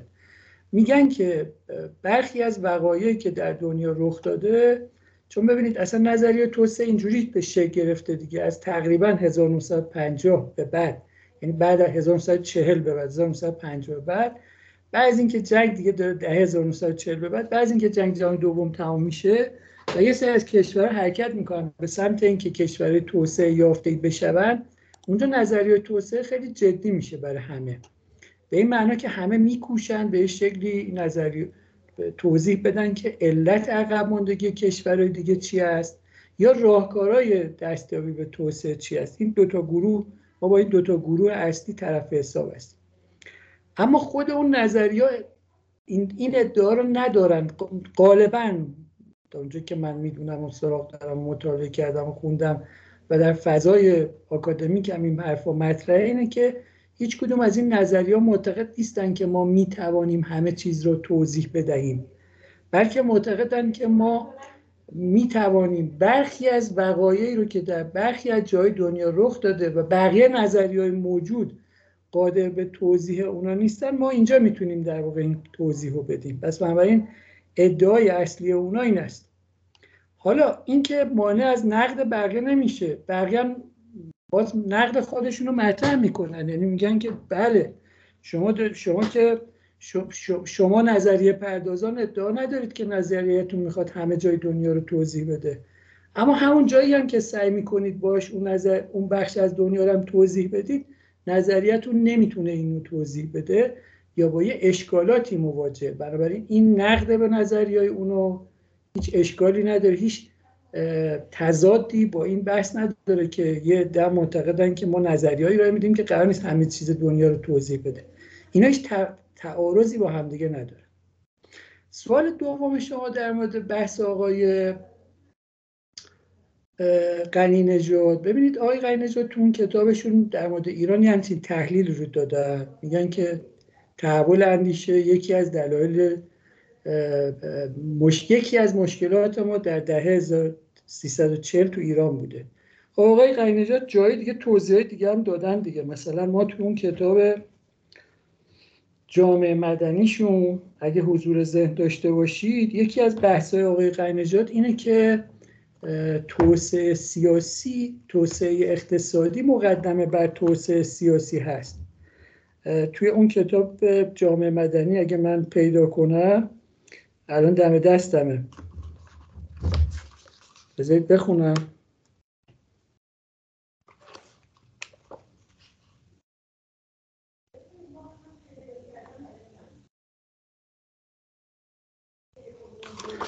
باید اذعان کرد که توسعه سیاسی مسبوق به جامعه مدنی است و نه مقدم بر آن.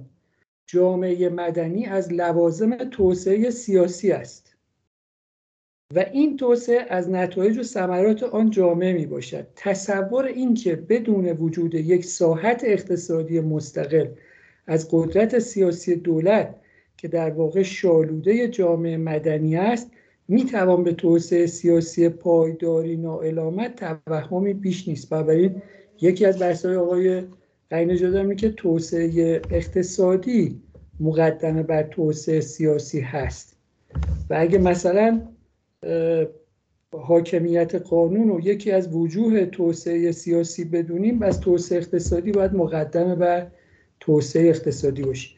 من فکر می‌کنم به طور مشخص سراغ اول بذار اجازه بدیم نظریه‌ها مطرح بشه، یه ذره بیشتر در مورد نظریه‌ها صحبت کنیم. اگر آقای غنی نژاد معتقد باشند که پیش نیاز هر تحول اجتماعی تحول اندیشه و تحول فرهنگیه، پس آقای غنی نژاد در اون گروهی قرار میگیرن که ما بهشون گفتیم گروه تحول فرهنگی. اگر آقای غنی نژاد معتقدن که توسعه اقتصادی پیش نیاز توسعه هست، بس میرن در اون گروهی قرار میگیرن که ما گفتیم اون گروهیه که معتقد به توسعه، تقدم توسعه اقتصادی است. اگر آقای قینجات معتقد باشن که حاکمیت قانون در واقع پیش نیاز بقیه امور هست، یعنی پیش نیاز توسعه هست، میتونن در گروه تقدم توسعه سیاسی یا تقدم توسعه نهادی قرار بگیرن. باید مثلا یه جلسه ای از خودشون دعوت کنیم، خودشون در این مورد اظهار نظر صریحی داشته باشن تا ما بتونیم درک کنیم که نظرشون به کدوم یکی از اون گروه ها نزدیک تره. چون در همه موارد هم اظهار نظرهایی شده، منتها ممکنه که ما تلقیمون در مورد نظرشون درست نباشه، چون در مورد همه اینا نظرات صریحی اظهار کردن. منتها اینکه الان ازشون بپرسیم که مثلا شما به کدوم یکی از اینا به طور مشخص اعتقاد دارید، یعنی معتقدید که کدوم یکی از اینا تقدم، کدوم یکی از این موضوعات، توسعه فرهنگی، توسعه اقتصادی، توسعه سیاسی، توسعه نهادی، توسعه انسانی، از نظر شما کدوم یکی از اینا مقدم بر بقیه است؟ خب بعد در واقع از خودشون در واقع این سوالو بپرسیم دیگه، اینو مطمئن باشیم که میتونیم در کدوم یکی از اینا اینا رو بگنجونیم. خانم آبروشهر میگم شاید بشه ایشون رو در گروه ششم قرار داد، گروه طرفداران نظریه‌های ترکیبی که هیچ کدوم از این حوزه‌ها رو منفک از دیگری نمیدونه. بله شاید. البته چیزی که من میدونم اینه که برای برداشت من اینه که گروه آخر که در واقع نظریه مدرنیزاسیون یا نوسازی است، گمان من اینه که ایشون خیلی دور از این نظریه است. یعنی به نظر من شاید تنها گروهی که نشه ایشون رو قرار داد همون گروهه. به نظرم نظرشون خیلی متفاوته. باز من یه جمله دیگه از ایشون میخونم. یه جمله دیگه از ایشون میخونم از همین کتاب جامعه مدنی. یادداشت کردن، نوشتن که جامعه مدنی و حکومت قانون مستلزم اعتقاد به فرد به عنوان ارزش متعالی و عنصر نهایی تصمیم گیری در عرصه‌های گوناگون زندگی اجتماعی و اقتصادی است. واحد تشکیل دهنده جامعه مدنی عبارت است از فرد به مفهومی که ذکر شد. جامعه مدنی هدفی جز حفاظت از حقوق و آزادی‌های فردی در چارچوب قانون ندارد و منظور از حکومت قانون نیست چیزی جز تضمین استقلال اراده آزاد فردی او از یوغ تحمیل اراده‌های دیگران نیست. و بنابراین در واقع مثلا اینجا به نظر میاد که یا باز یه جای دیگه میگن حکومت قانون و آزادی قانون. اجازه بدید یه کمی عقب‌تر بخونم. با توجه به پیوند درونی میان نظام بازار رقابتی به عنوان شالوده جامعه مدنی، حکومت قانون و آزادی فردی، میتوان گفت شعار استقرار حکومت قانون در جامعه ما یک شعار استراتژیک و فوق‌العاده مهم برای تأسیس و تحکیم جامعه مدنی است. اما خب ما میدونیم که حکومت قانون میتونه در قیاب تحول اندیشه رخ بده دیگه، چون نمونه‌های متعددی داشتیم. مثلا تو جامعه ایرانی وقتی مشروطه شد که همه جامعه ما که متحول نشده بودن، یه گروهی از روشنفکران، نائینی و آخوندزاده و ملکم خان و اینا مثلا در واقع یک اقداماتی داشتن تو این حوزه انجام میدادن. بنابراین اگر موضوع اینه که تحول اندیشه به اون شکلی که در واقع طرفدارای تقدم توسعه فرهنگی معتقدن که جامعه، همه افراد جامعه باید تحول فکری، تحول اندیشه و تحول فرهنگی پیدا کنن تا توسعه متحقق بشه، و اگر اونجوری باشه بس آقای قینجات نمیتونن مدافع در واقع تقدم حکومت قانون باشن اونجوری که من میفهمم. برای اینکه اول باید همه افراد جامعه از نظر فکری متحول بشوند و بعد حکومت قانون متحقق بشود. اگر نه، معتقدن که حکومت قانون میتواند مقدم باشد، بس این میتونه دیگه مقدم بر تحول اندیشه نباشه. یعنی بنا به در یه بزنگاه تاریخی، در یه شرایطی مثل مثلا مشروطه، حکومت قانونی به وجود بیاید. حالا برآیند نیروهای سیاسی میتواند به گونه‌ای باشد که اون در واقع حکومت قانون حفظ بشود. ممکن بود مثلا اگه جنگ جهانی اول مثلا رخ نمیداد، شاید مثلا این مسیر حکومت قانون در ایران مثلا تداوم پیدا میکرد و بعدم به تدریج مردم آگاه میشدن. بس بنابراین حکومت قانون میتونست پیش نیاز باشه. ممکنم ایشون به این دوتا هم معتقد نباشن، بگن نه حالا حکومت قانون نه، تحول اندیشه هم نه، همین که شما جامعه رو از اقتصادی، توسعه اقتصادی داشته باشی، بازارهای آزاد داشته باشیم، نظام مثلا کاپیتال، نظام مبتنی بر بازار داشته باشیم و این منجر به بزرگ شدن طبقه متوسط بشود، این خودش میتونه شرایطی رو ایجاد کنه که شما توسعه سیاسی و مطالبه گری برای برای دموکراسی و برای پارلمانتاریسم و برای اینا هم داشته باشید. خب اینا سه تا نظریه کاملا متفاوته. باید یه فرصتی از خودشون دعوت کنیم بیان ببینیم نظرشون چیه، چون در مورد هر سه تا اینا نظرات متفاوتی ارائه شده و ما نمیدونیم که دقیقاً پاسخ آقای قینجاد به پرسش شما چیه، باید از خودشون بپرسیم. اما چیزایی که من فکتایی که از ایشون دارم ایناست، یعنی هم بر اهمیت تحول اندیشه تاکید کردن، هم بر اهمیت حکومت قانون یعنی بر اهمیت نهادها تاکید کردن، هم بر اهمیت توسعه اقتصادی تاکید کردن. تو اون کتاب جامعه مدنی اصلا یه بحث مفصلی در نقد اون دوم خردادیا و اینا دارن که اونا ادعا میکنن که توسعه سیاسی باید مقدمه بر توسعه اقتصادی باشد و ایشون منتقد اونا بودن. بعد یه فرصتی ازشون درخواست کنیم، دعوت کنیم تا در واقع از نزدیک شنوای نظراتشون باشیم. خانم آبروشن، خیلی متشکر. آقای اسدالله زاده بفرمایید، خواهش میکنم. سلام به همه دوستان، سلام، امیدواریم که همه چی خوب و خوش و سلامت باشن. جناب اتفاق عزیز، ببینید ما این بحثایی رو که مطرح کردیم البته فرمودیم که خب کاملا تمام نشده و بسیار بازم بحث توسعه هست، ولی من درکم اینه که سویه های مختلف توسعه رو که الان گفتین، من اون برداشتی که دارم خودم این دنبال سوالی که بودم نتونستم هنوز بهش برسم یا بفهمم کمکی بگیرم. نمیدونم آیا خواهیم توضیح بدم بهش. این که به هر حال ایران که مسئله مشخص ما هست، خب همین دو تا سوال اصلی که در واقع اشاره فرمودین، چرا توسعه نیافته یا به این شکل چرا توسعه یافته و چطور اون توسعه در واقع مطلوب تر و به سامان تر کدام هستش. اگر از این در واقع بررسی ها بخوایم به اونجا برسیم، من حداقل نمیدونم، هنوز نزدیک نشدم. یکی این، یکی همین که خیلی فرمایش خوبی میکنه اگر که بتونیم آقای نژاد بیان، خوب حالا که اشراف بیشتری به رشته شدم در واقع همین هست، به مسئله بپردازن و برامون توضیح بدن، خیلی ممنون میشیم و به اصطلاح پیشنهاد رو جانب شما یا خانم آبروشن می‌کنیم. همین، من خواستم این نکته رو توضیح بدم یا در واقع سوال کنم. سوالم ممنون. بله، تشکر.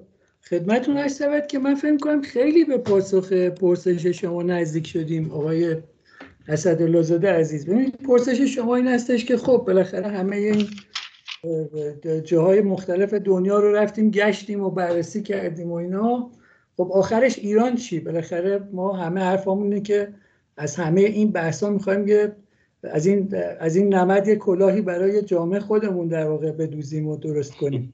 خب داریم خیلی نزدیک میشیم دیگه، داریم میگیم که در جامعه ما چه افرادی به کدوم یکی از این نظریه‌های توسعه معتقدن.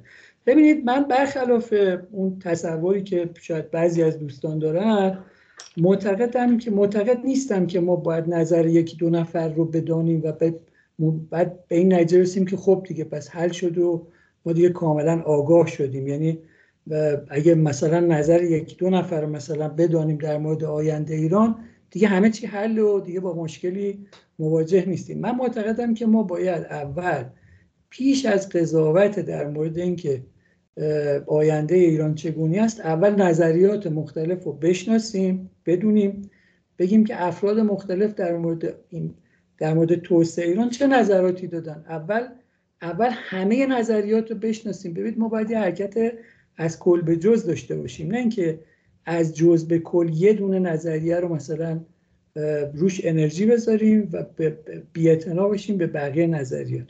ما باید از کل به جز اول بدونیم تو دنیا چه خبره، نظریات مختلف چی هستن، چند تا گروه اصلی هستن. حالا این نظریات که در دنیا هستن و طبقه بندی‌های متفاوتی هم دارن، در داخل ایران این نظریات وضعیتش چجوری است؟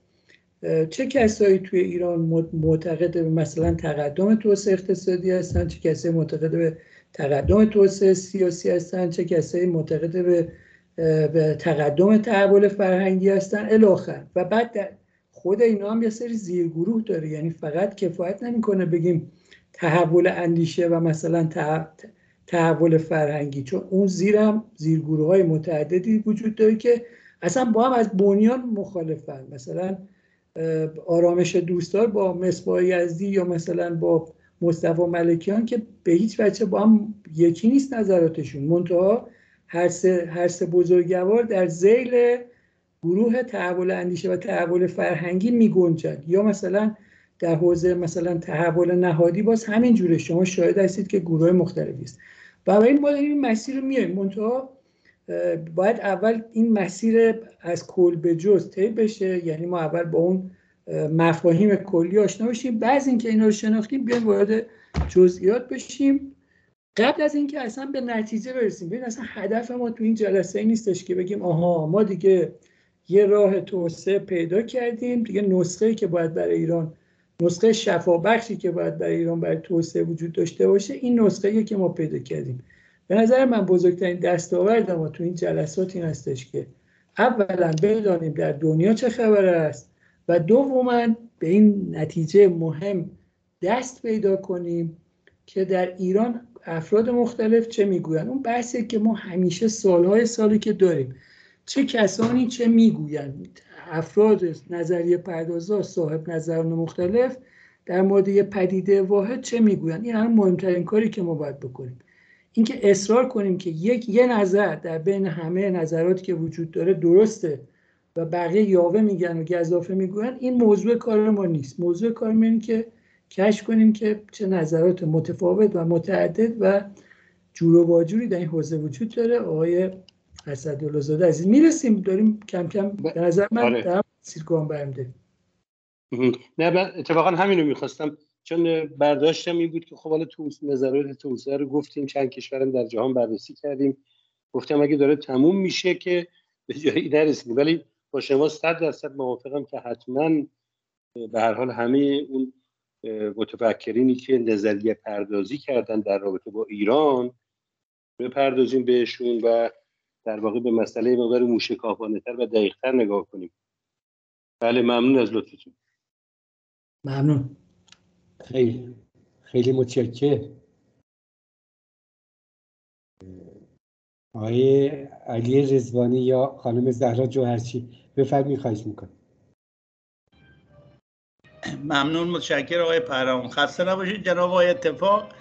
من عرضم بود خیلی ممنون که شما این نظریات همه بسته‌بندی کردید، طبقه بندی کردین، خیلی زحمت کشیدین. بعد میخواستم یه سوال بکنم که توی بررسی شما این همه این شش گروه نظریات که فرمودین، آیا همه‌شون به یک کشور مرجع میتونیم نام ببریم که از نظر اینا این کشور پیشرفته است، توسعه یافته است که ما میخوایم به اونجا برسیم، یا باز بر سر این کشورهای نمونم اینا اختلاف دارند؟ ممنون میشم اگه یک کشوری نام ببری که اینا روش اتفاق نظر دارن به عنوان کشور پیشرفته.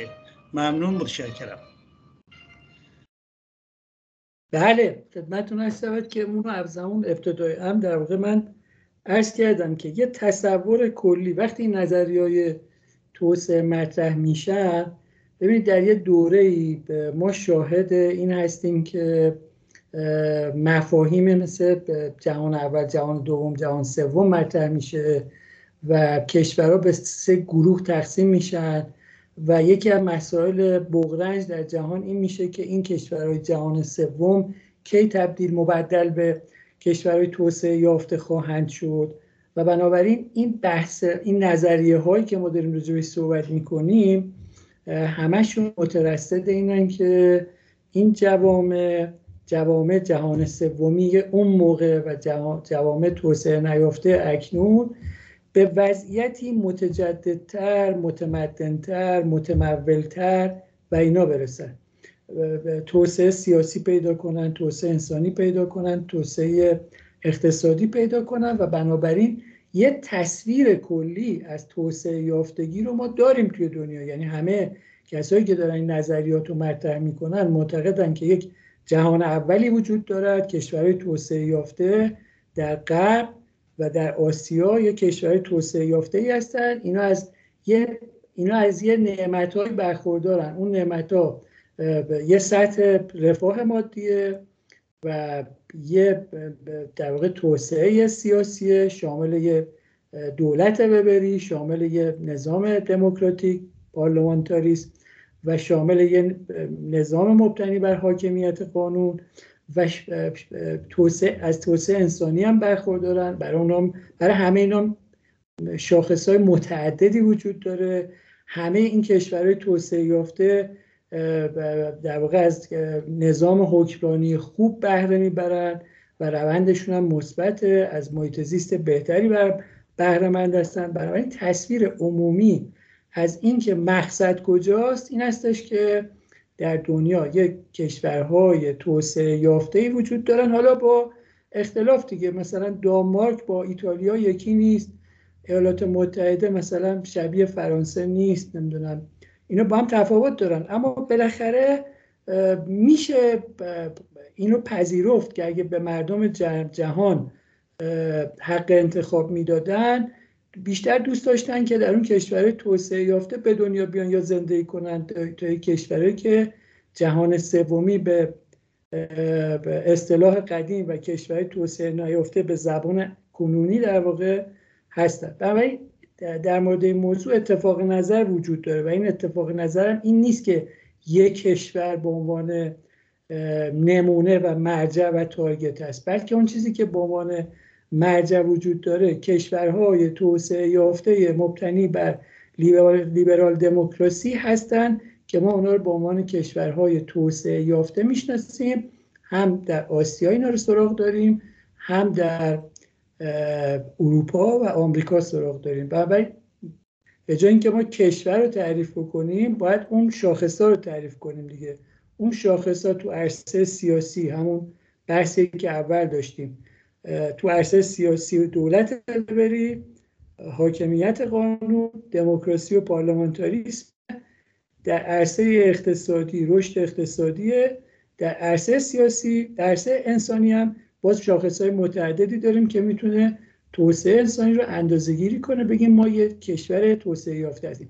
اگه یک کشوری در این در این مواردی که عرض کردم، یعنی توسعه انسانی، توسعه اقتصادی و توسعه سیاسی، حائز این ویژگی ها باشه، اون کشور مطلوب ماست. حالا همون کشورهای مطلوب هم که عرض کردم، هم از مثلا فرض کنید کشور اسکاندیناوی، کشورهای اروپایی، کشورهای آسیایی که توسعه یافتن مثل ژاپن، مثلا کره جنوبی، یا مثلا کشورهای ایالات متحده یا کانادا، اینا هم همه با هم فرق دارن، اما ویژگی مشترک اونا بهره‌مندی از این توسعه اقتصادی، سیاسی و انسانیه. آقای رزوانی هست. آقای اتفاق، خیلی ممنون از توضیحتون، اما تو این طبقه‌بندی که شما کردین، مثلا توی اون گروه توسعه فرهنگی که مثلا آقای سروش و آقای مصباح و اینا قرار دارن، اینا که اعتقاد دارن که مثلا همین کشورهایی که شما فرمودین از لحاظ اخلاقی فاسدن، یعنی در اینا رو به انحطاط میرن، توسعه پیدا نمیکردن. میخوام بگم که همه این گروه ها ظاهرا نمیشه تصور کرد به یک کشور اعتقاد داشته باشن. ممنون از توضیحات. بله درست فرمایشتون. من فقط برای اینکه بتونم نمونه های مختلفی رو از اندیشه های ذیل هر کدوم از این گروه ها در ایران معرفی کنم از اینا اسم بردم. مثلا فرض کنید که به گمان بنده، برداشت بنده از فرمایشات آقای فرشاد مومنی این نیست که ایشون به یک نظام اقتصاد بازار و اینا اعتقاد دارن. ایشون اعتقاد به اقتصاد دولتی دارن، اعتقاد به محدود کردن بازارهای اقتصادی دارن و چیزهای شبیه به این، و بنابراین اون لیبرال دموکراسی غرب هم برایشون احتمالاً یه مقصد مطلوب نیست. برای شما درسته، یا مثلا آقای سروش یا مثلا آقای مصباح از اینا بی تردید با اون در واقع قصدشون یا مرادشون این نیست که سرانجام ما به یک کشور لیبرال دموکراتیک بدل بشیم. ما توی اون تقسیم بندی های خودمون، جایی که توسعه اقتصادی، توسعه سیاسی، توسعه فرهنگی اینا داشتیم تقسیم بندی میکردیم، همون ابتدای جلسه من عرض کردم که میتونیم گروه های دیگه ایران بذاریم، منتها اینا گروه هایی که یعنی نظریه های توسعه دیگر هم اینجا بگنجونیم. اما مراد ما از بحثی که تو این جلسه داریم اینه که نظریه های توسعه رو معرفی کنیم که قصدشون عزیمت به سمت کشورهای توسعه یافته و لیبرال دموکراتیک امروزیه.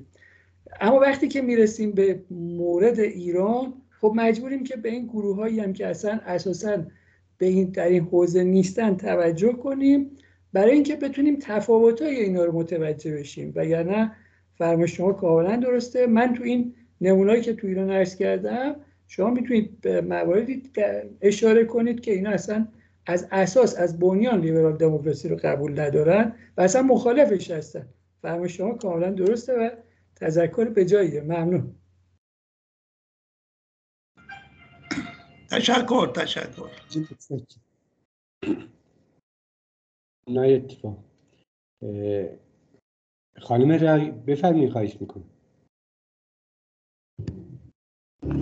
سلام مجدد، خسته نباشید جناب اتفاق، خیلی استفاده کردیم.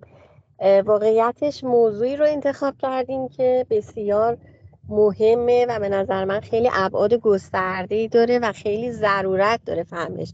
اتفاقاً از این نظر میگم ضرورت داره که بدفهمیایی در ایران اتفاق افتاده که حالا جناب رضوانی هم یه جورایی اشاره کردن. مثلا آقای خانم ایکس فکر میکنه که اقتصاد نهاد یعنی بر مبتنی بر نهادگرایی داره توسعه تعریف میکنه، در حالی که تمام تعریفش اقتصاد دولتیه.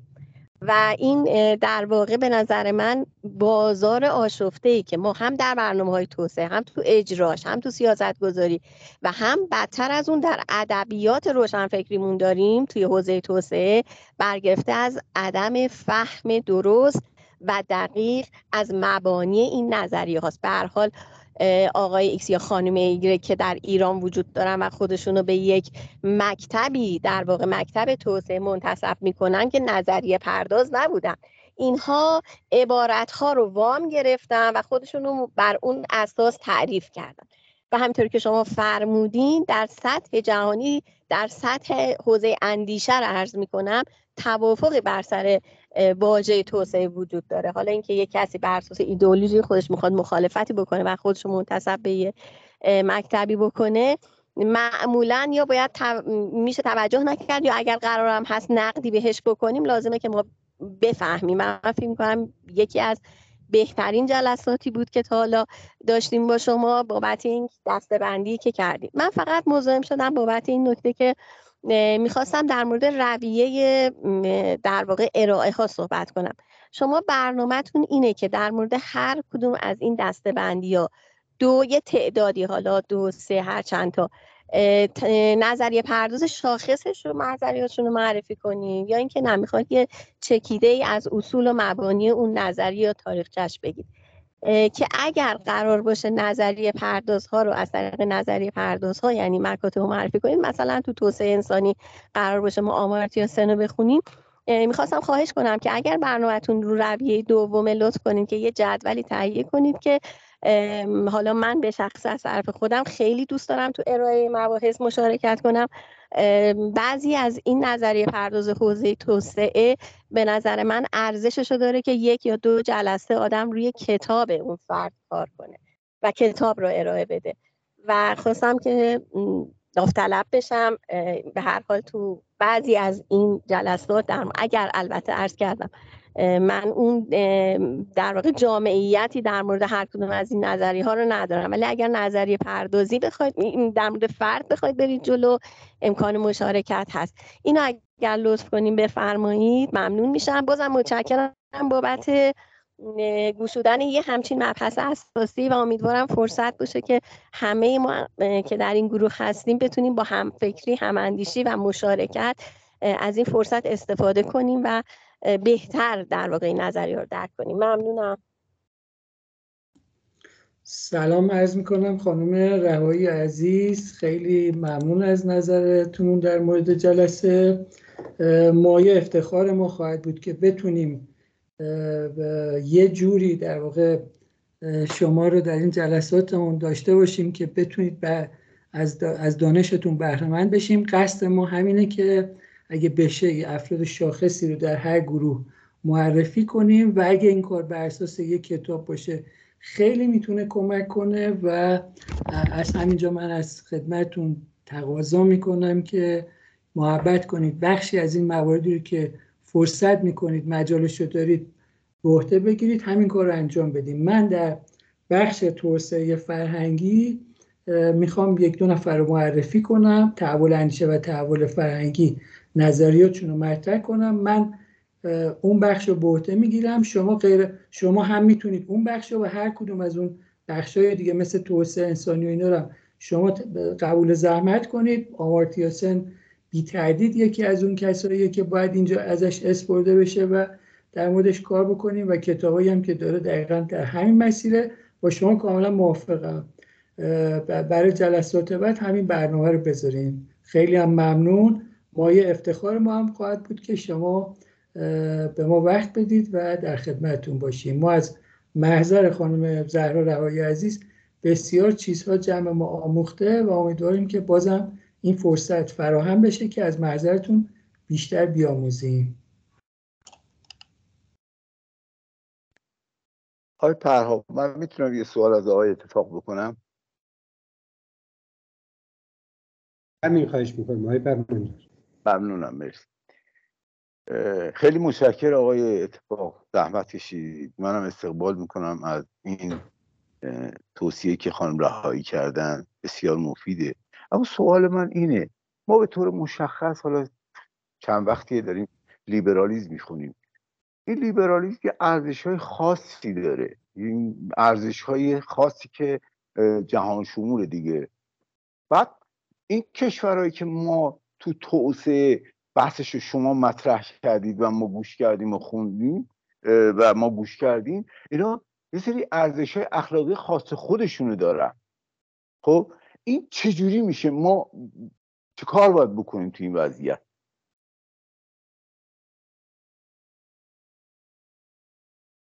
خیلی ممنون.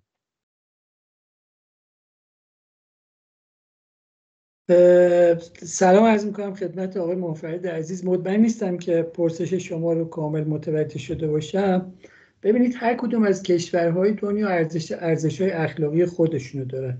شاید بهتر باشه بگیم مثلا ارزش‌های فرهنگی خودشونو دارن. بس آیا موضوع توسعه تغییر ارزش‌های فرهنگی اون جوامع یا نه؟ این یه پرسش مهمه. یعنی من اجازه میخوام که پرسش شما رو به صورت پرسش مهم باقی بذاریم، نه اینکه الان یه پاسخی براش تمهید کنیم. موضوع مهم این هستش، پرسش مهمی که شما مطرح می‌کنید این هستش که ما با جوامع مختلفی سر کار داریم که ارزش‌های فرهنگی متفاوتی دارن. حتی به نظر میاد که برخی از این کشورهایی که توسعه پیدا کردن مثل کشور آسیای جنوب شرقی اساساً اون ارزش‌های فرهنگیشون هم تغییر نکرده، حتی مبدل به کشورهای متجدد تجدد از حیث در واقع فلسفی نشدن، تبدیل به انسانهای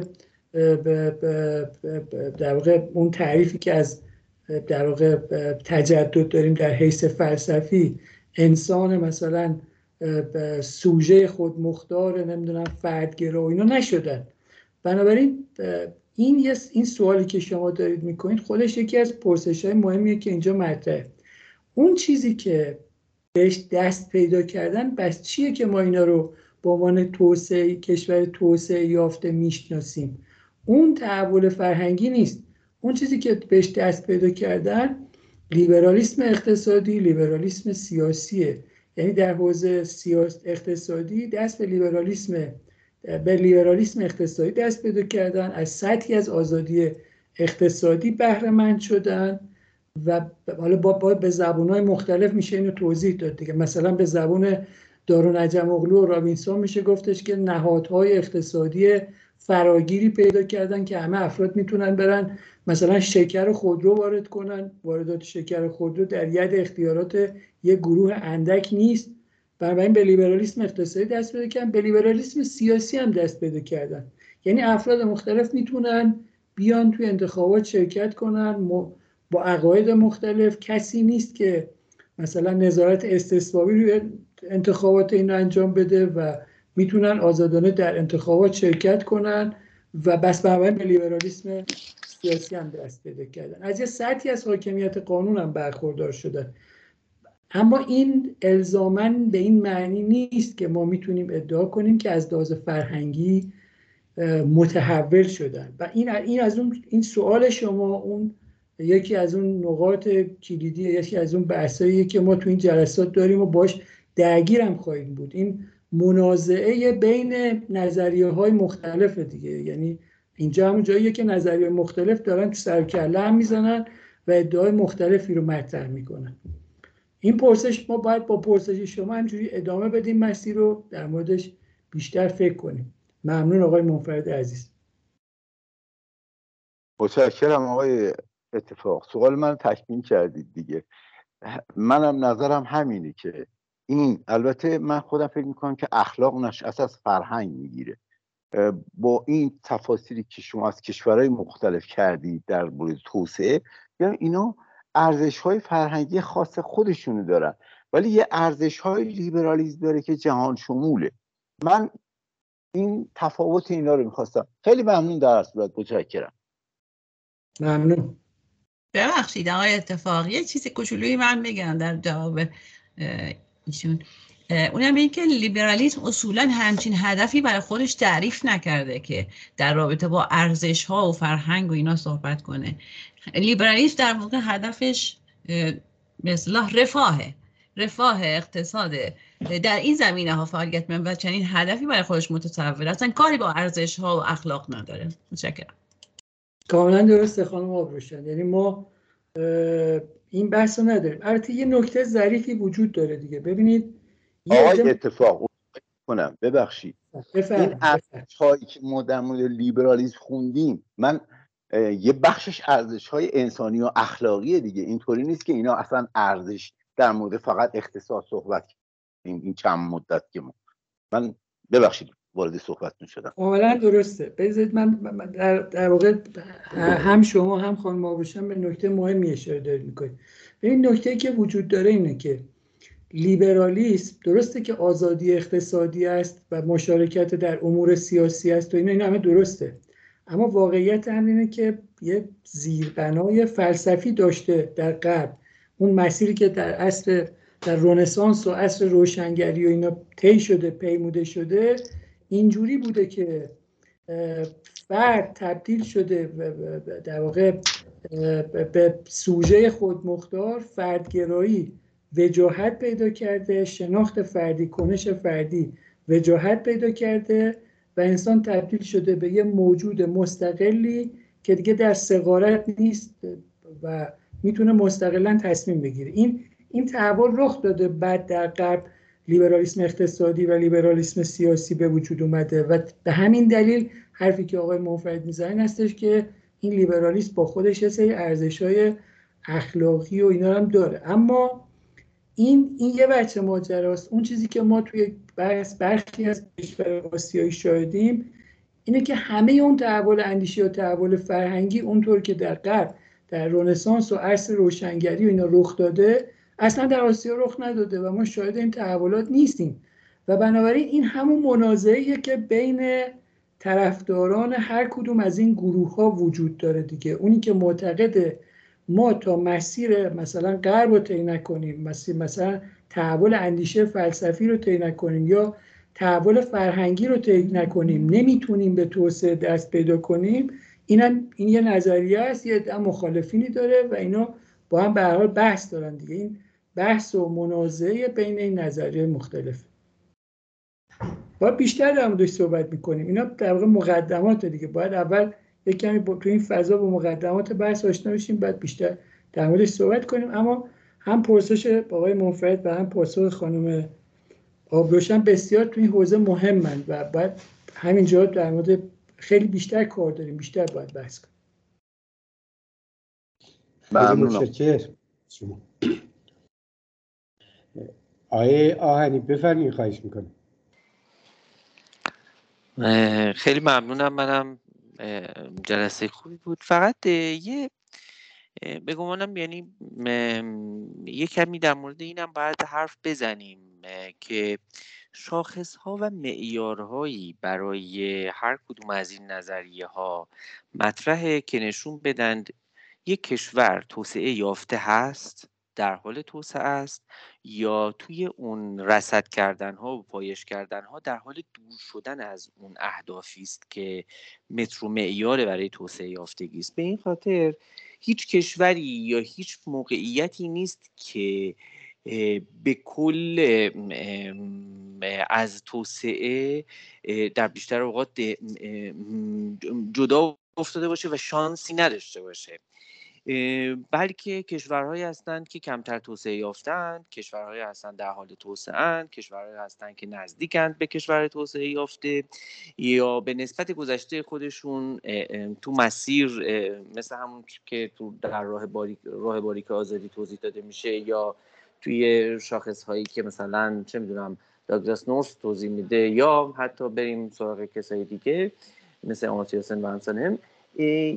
به نظرم یکی از چیزای مهمی که با مطالعه نظریات توسعه و این دسته‌بندی‌ها میشه روش تأمل کرد مسئله معیارها و شاخص‌هاست و از این حیث اون وقت این مطالعه یه حرف مهمتری هم در بطن خودش با خودش خواهد داشت و اون هم اینه که هیچ وقت نباید در واقع مایوس بود از این که در هر مثلا در یک بازه زمانی کوتاه‌تری، مثلا در پنج سال یا ده سال گذشته از اهداف دور شدی، به به سرعت و به شدت میشه و میشه با شاخص‌ها و مطالعات تطبیقی متعدد نشون داد که کشورهایی بودن که در دوره‌هایی کاملا نزدیک شده بودن مثل مثلا آرژانتین و در یه دوره کاملا دور شدن مثل آرژانتین.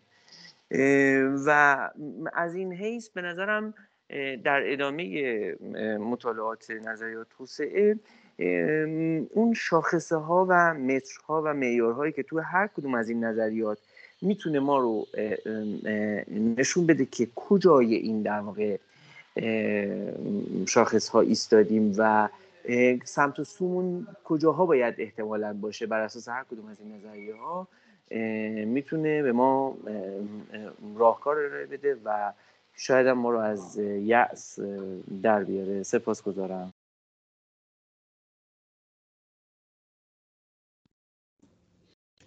بله، من ضمن اینکه کاملا مطلب مهمی که آقای اوهانی عرض فرمودن رو تایید میکنم، عرض میکنم که افزون بر فرمایش مهم آقای آهنی عزیز این رو هم باید اضافه کنیم، اینکه اولا اگه کشوری الان توی موقعیت بدیه یا حتی داره روند منفی طی میکنه ممکنه در آینده کاملا متحول بشه، این کاملا درسته، میتونه مسیر مثبت رو طی کنه. نکته دیگری که باید بهش اضافه کرد این هستش که ما یک جبر تاریخی هم نداریم که قراره که همه کشورهای دنیا به سمت آگاهی و مدرنیته و نمیدونم بهروزی و توسعه یافتگی طی حرکت کنند. از این طرف از این طرف بام هم نیفتیم که فکر کنیم که ما قانون تاریخ رو کشف کردیم. جبر تاریخی این هستش که همه جوامع به تدریج روز به روز همینجوری آگاه‌تر میشن، روز به روز به سمت آگاهی میرن، روز به روز توسعه یافته تر میشن. همون ادعای در واقع مارکس وبر خیلی رو اون ادعام نمیشه در واقع ایستادگی کرد که به فرض کنیم که این یه جبر تاریخیه و همه اون سمتی میرن. در این حال بحث مهم آقای آهنی هم مطرحه دیگه، ما اصلا این قاعده رو نداریم که، یعنی نمیتونیم این ادعا رو مطرح کنیم که خدمت شما عرض شود که اگه الان یک کشوری در افول یا یه دوره افول رو طی کرده، این دیگه به نابودی منجر خواهد شد، چون نمونه‌های برعکسش هم زیاد توی طول تاریخ دیدیم. ممنون آقای هانی عزیز، کاملا درست.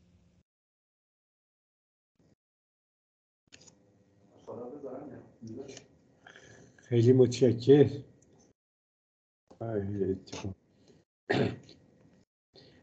خانم شکوه جوهرچی یا آقای رجبی بفرمایید. سلام، من هستم. من به یادم بیاد که آقای اتفاق، آقای قهرمانپور وقتی که آمدن و در واقع یکی دو جلسه در خدمتشون بودیم، صحبت از چهار تا موج کردم و یه تقسیم بندی رای کردم و من تصورم در واقع ایشون هم در واقع مثلا موج اول موج اقتصادی رو گفتن اگه اشتباه نکنم، دوم سیاسی رو و اگر اشتباه نکنم بوروکراسی و توسعه بوروکراسی هم یکی از موج‌های بود و من اون موقع تصورم این بود که شما در واقع با این تقسیم بندی هماهنگین. الان یک شکل دیگه ای از تقسیم بندی رو مثلا شش تا نمیدونم هفت تا اینا شما فرمودین، من بین این دو تا نمیدونم، اساسا اون یه تقسیم بندی دیگه ای بود، این که شما میفرمایید یه تقسیم بندی دیگه هست و نمیدونم یعنی کجا هست و ضمن که مایلم اگر اشکال نداره این که شما هم نظر خودتون رو راجع به این که بالاخره موافق شکل ترکیبی هستین، موافق کدوم یکی از این اشکال، البته که مطمئناً برای جوامع مختلف متفاوته، ولی اگر واقعا نظری دارین در مورد ایران موافق کدوم یکی از این در واقع تقسیم بندی ها هستید. ممنونم. بله خیلی ممنون، نکته مهمی اشاره کردید. ببینید آقای قهرمانپور توضیحشون این بود که در حال نگارش یک کتابی در درباره توسعه هستند و بر اساس مطالعاتی که کردن ما در جهان چهار تا موج توسعه داشتیم. در هر کدوم از این امواج توسعه یکی از این گروه‌هایی که عرض کردم از اولویت بالاتری برخوردار بودند. تو موج اول در واقع مثلا توسعه اقتصادی خیلی مهم بوده. هانتینگتون معتقد بود که این توسعه اقتصادی میتواند اقتدارگرایانه باشد و اینا. بعد موج دوم، موج سوم و موج چهارم. موج سوم مثلا موجی بود که مسائل انسانی و محیط زیستی و اینا مطرح شده بود. موج دوم موجی بود که توسعه اقتصادی اهمیت پیدا کرده بود. موج سوم موجی بود که توسعه انسانی، مسائل محیط زیستی، تحولات فرهنگی اهمیت بیشتری پیدا کرد و موج چهارم هم دوباره موجیه که آقای قهرمانپور گفتن که بازگشت به اینه که اینا میتونن همشون مرتبط با هم باشن. این یه برداشت آقای قهرمانپور از این ماجراست و کتابی بود که داشتن مینوشتن و این بحث آقای قهرمانپوره. چیزی که ما داریم تو این جلسه میگیم نقض مطالب ایشون نیست، ما داریم میگیم که اگر همه نظریه های توسعه‌ای که در جهان وجود داره رو به شش گروه بخوایم تقسیم بندی کنیم، اگه بخوایم همه نظریات توسعه‌ای که در جهان وجود داره رو گروه بندی کنیم، احتمالا میتونیم اینا رو در این شش گروه بگنجانیم.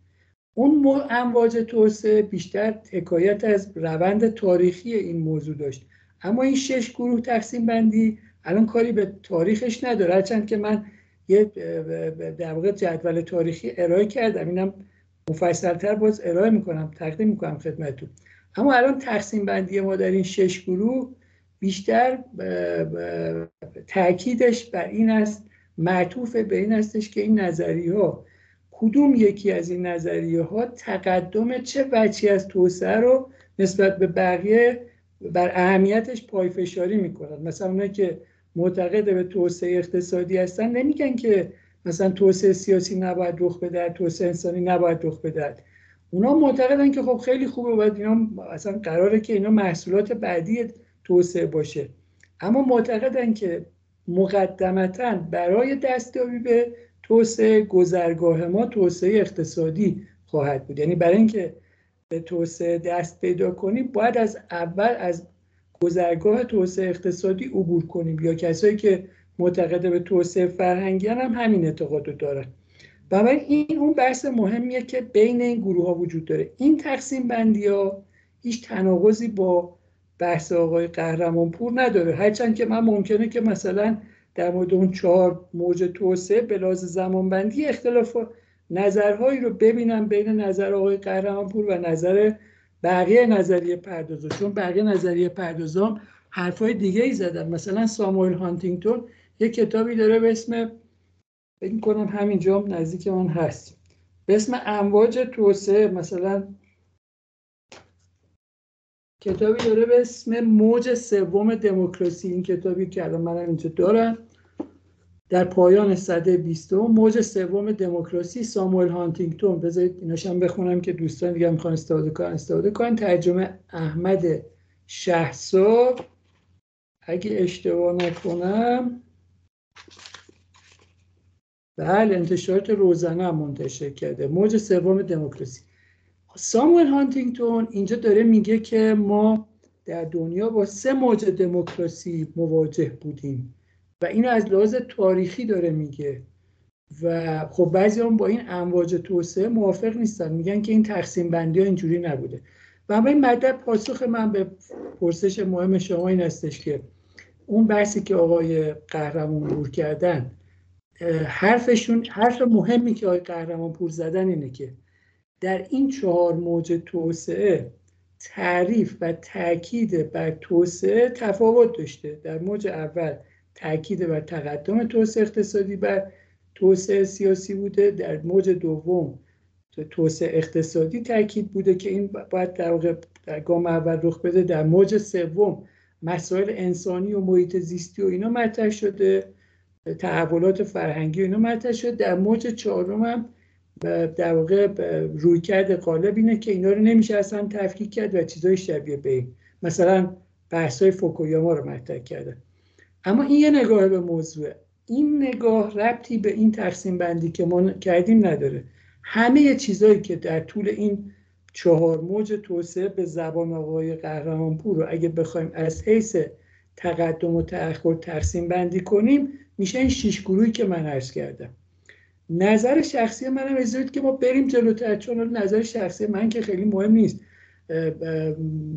من یه نقدایی به هر کدوم از اینا دارم، یه وجوه مثبتی هم در هر کدوم از اینا میدونم. اجازه بدیم که یه ذره بریم جلوتر، اصلا وقتی که جلوتر رفتیم بیشتر میتونیم حس بگیریم که کدوم یکی از اینا درسته کدوم یکی درست نیست، یه ذره بیشتر در واقع در موردش بدانیم.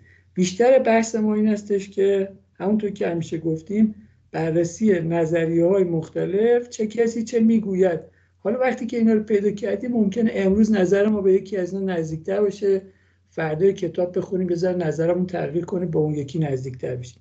ممنون خانم جوهرچی عزیز، مطلب مهمی مد فرمودید شما. ممنون.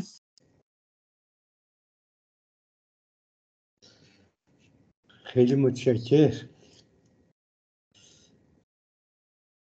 دوستان دیگه اگه صحبتی دارن خواهش میکنم که مطرح کنن. با توجه به زمانمون احتمالاً به بخش دوم کلاس نرسیم دیگه.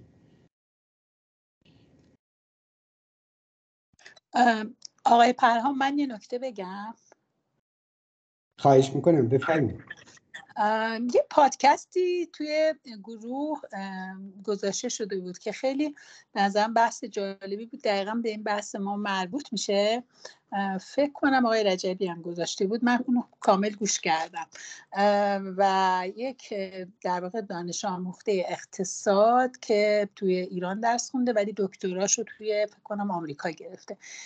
بنابراین به دوستان اگر که گوش نکردن توصیه میکنم گوش کنن، چون نقطه نظرات جالبی داره، در این حال که خب به هر حال نقد هم بهش وجود داره، خود منم در واقع نقد دارم بهش، ولی به نظرم پادکست خیلی در واقع مختصر و مفید و نکات ارزنده‌ای داره. همین، مرسی.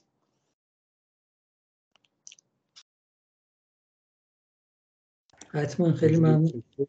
آی اتفاق عذر میخوام، ببخشید آی پرهام، من مجددا روی بحث خانم آبروشن که برمودند که صرفا لیبرالیسم یه سری مسائل اقتصادی هست، من میخوام بگم تسامح تسامح و تساهل و رواداری اینا ارزش‌های اخلاقی نیست به نظر شما؟ که یک بخش از به اصطلاح مسائل لیبرالیسم هست.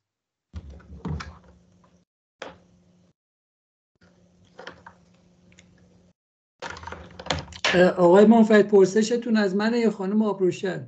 از خود شماست قربان. من که معتقدم، بفرما شما. من معتقدم که لیبرالیسم حاوی یه سری یه مجموعه ای از ارزش‌های اخلاقی است. همون اشاره نیکوی شما در مورد تسامح و رواداری کاملا اشاره درستیه. اصلا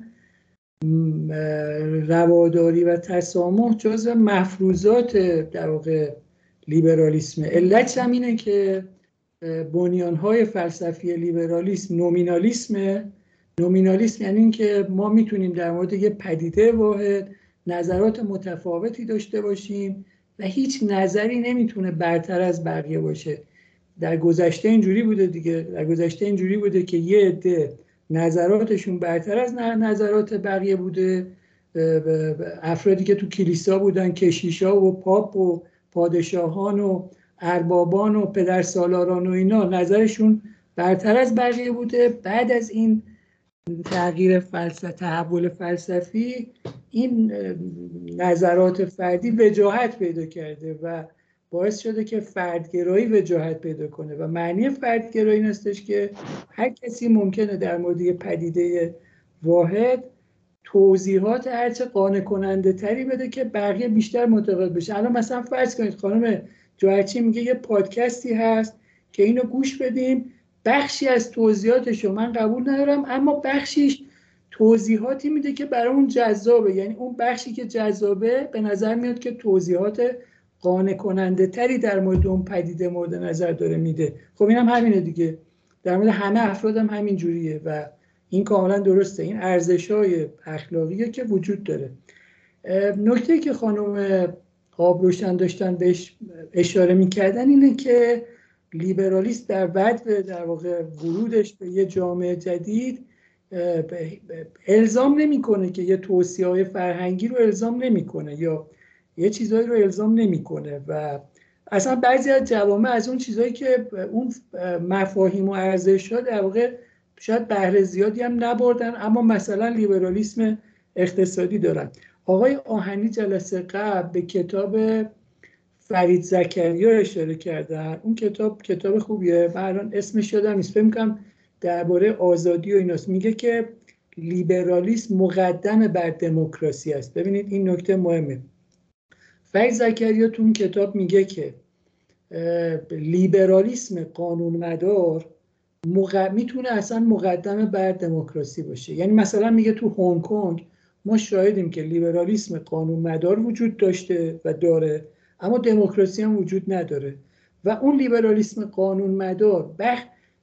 کار اینا رو راه انداخته. مثلا کشور میتونه فعالیت اقتصادی آزادانه داشته باشه، دموکراسی هم وجود نداره. شما بخوای به تو فعالیت سیاسی مثلا مشارکت کنی و نمیدونم انتخاب بشی و اینا، از این خبرها نیست. یعنی بنابراین بخشی از اون ارزش‌های لیبرالیستی همونطور که شما به درستی بهش تاکید میکنید اونجا وجود نداره. بنابراین این حرف درسته. یعنی اصل اصل فرمایش شما در مورد اهمیت و وجود این ارزش‌های اخلاقی درسته اما نکته‌ای که میمونه اینه که این ارزش‌ها همه جا منتقل نشده، در همه جا استفاده نشده و شما شاهد وجود یه سری کشوری هستی که میشه اینا رو کشورهای کشورهایی نام برد، کشورهای در واقع شناسایی کرد که وجوهی از لیبرال دموکراسی رو دارن و از وجوه دیگهش بی‌بهره‌اند. ممنون.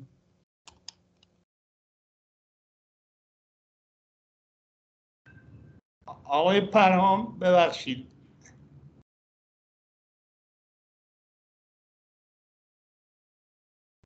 آقای پرهام، من میتونم یه توضیح راجع به پادکستی که خانم جوهرچی گفتن بدم برای خانم کیا؟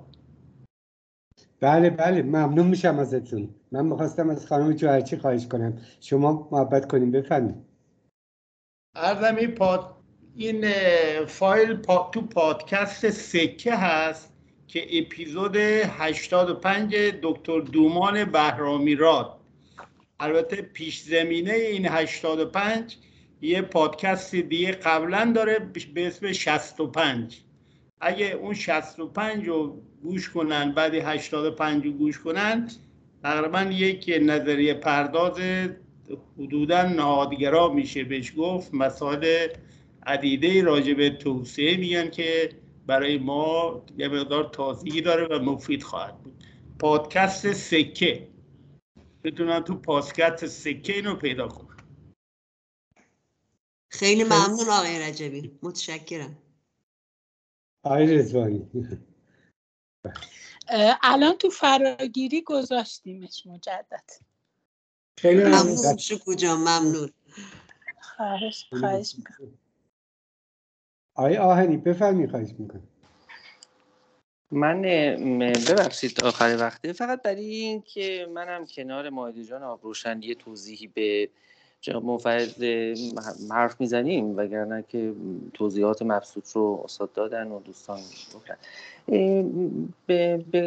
یه وجهی از لیبرالیزم رو اگر کسی قائل به این باشه به عنوان یک لیبرال، که به عنوان یک فرد لیبرالی که رسالتی برای خودش، برای نشر باورهاش، برای به منصه ظهور رسیدن ارزشهاش قائل باشه، که این وجه رو مدعاش رو برخی از کشورهای توسعه یافته غربی برای خودشون قائلند که این ارزشها رو ما باید ببریم و حاکم بکنیم در جهان. از این حیث ما کسانی رو داریم، سراغ داریم و میشه لیبرالیسم رو اینجا به مثابه یک ایدئولوژی تلقی کرد که کسانی هم برای اقامه کردن ارزش‌هاش دست به تغییر و تحول در احوالات جهان میزنند، چه محیط خودشون، چه در حوزه روابط بین الملل و در هر حوزه دیگه. از این حیث لیبرالیسم لزوماً در اقتضا نسبت به اخلاق چیز نیست، یعنی اینجوری نیست که براش فرقی هم نکنه، نه، کاملا براش فرق میکنه و برای ارزشهاش داعیه داره و برای داعیه خودش حاضر به مداخله‌گری هم هست. ولی بله، فهمی از لیبرالیسم هم هست که اساساً منطق فهم خودش رو بر این اساس استوار نمیکنه که لزوماً این ارزش ها رو برای تحققش نیازمند به مداخله گری است، و از این حیث میشه لیبرالیسم رو، وجوه ایدئولوژیکش رو کمتر تلقی کرد. به گمانم اگر کسی در پاسخ به این که ارزش های مثلا تساهل و تسامح و مثال مثل این رو بابتش قرار باشه به عنوان یک فرد لیبرال برای تحققش در جهان اطراف خودش بکوشه، این فرد از این حیث ارزشمداره و ارزش داوری های خودش رو هم داره و برای این ارزش داوری ها حاضر به مداخله گری است، و از این حیث فردی است که ایدئولوژیکه. ببخشید. بسیار عالی، کاملا درسته. من فقط میخوام اگه اجازه بدید آقای پرهام، اجازه است من یه چند تا یه نکته اضافه کنم؟ خواهش میکنم، بفرمایید. نمیدونم چقدر وقت داریم. من میخوام چند تا بریده از چند نفر بخونم که حالا اینجا خیلی مربوط میشه به بحثمو، چون خانم زهرا رهایی عزیز از کومار آمارتیا سن اس بردن. من یه بریده از کتاب کومار آمارتیا سن میخوام بخونم که خدمتتون عرض شود که کتاب اخلاق و اقتصاد کومار آمارتیا سن فکر کنم ترجمه فشارکیه و آمارتیا سن در مورد ژاپن اینو نوشته. نوشته که برخی اوقات، من از روی کتاب میخونم، نوشته برخی اوقات، این فیشبرداری منه که دارم از روی صفحه مانیتورم میخونم، این روی متن کتابه، برخی اوقات موفقیت برخی اقتصادهای مبتنی بر بازار آزاد از قبیل اقتصاد ژاپن به عنوان سندی دال بر درست بودن نظریه نفع شخصی ذکر شده است، ولی به هر حال موفقیت یک اقتصاد مبتنی بر بازار آزاد هرگز درباره اینکه کارگزاران چنین اقتصادی چه انگیزه‌ای برای عملکردشان دارند چیزی نمیگوید.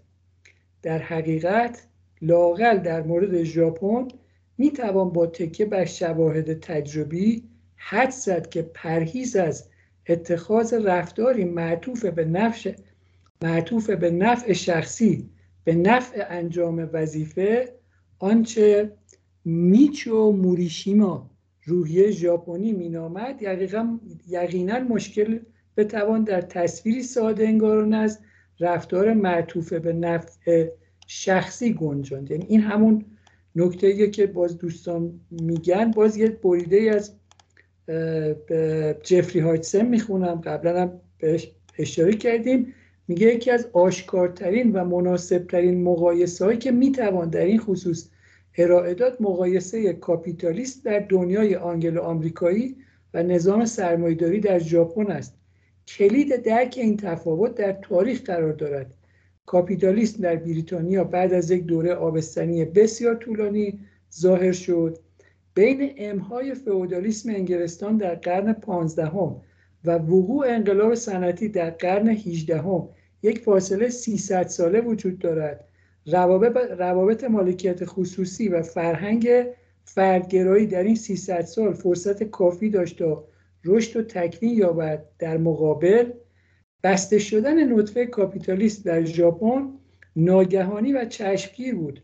اصلاحات میجی در سال هزار و هشتصد و شصت و هشت نقطه گذر ناگهانی از انواع فئودالیسم به یک جامعه کاپیتالیستی ملهم از غرب بود. از این رو ژاپن امروزی هنوز نشانه‌های آشکاری از گذشته فئودالی نچندان قدیمی خود را حفظ کرده است.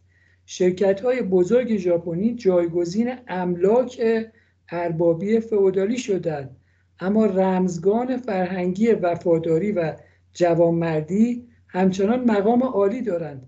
جهانبینی اخلاقی دیرپای کنفوسیوسی همچنان در قالب وفاداری وفاداری در بنگاه هم در بنگاه کاپیتالیستی و هم در کل مردم نمود بارز دارد.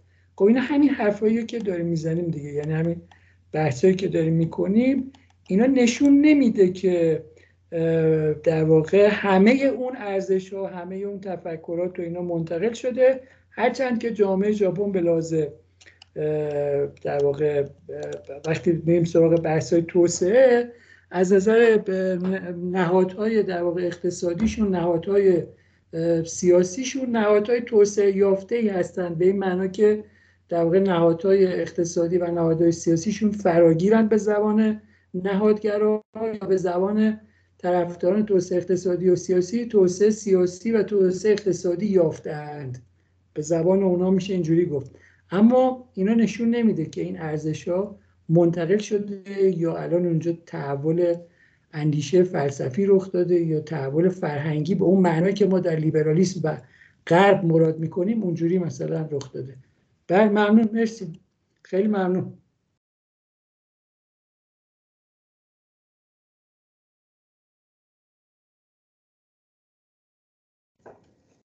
خیلی خیلی سپاسگزارم آقای اتفاق و تشکر از حضور همه دوستان و ممنون از پیشنهاد خانم رهایی. آقای اتفاق اگه شما فرمایشی نداشته باشین شب بخیر بگیم به دوستان. ممنون، سپاسگزارم، خدا نگهدار. خسته نباشین آقای اتفاق، آقای پرهام خیلی ممنون، شب بخیر دوستان.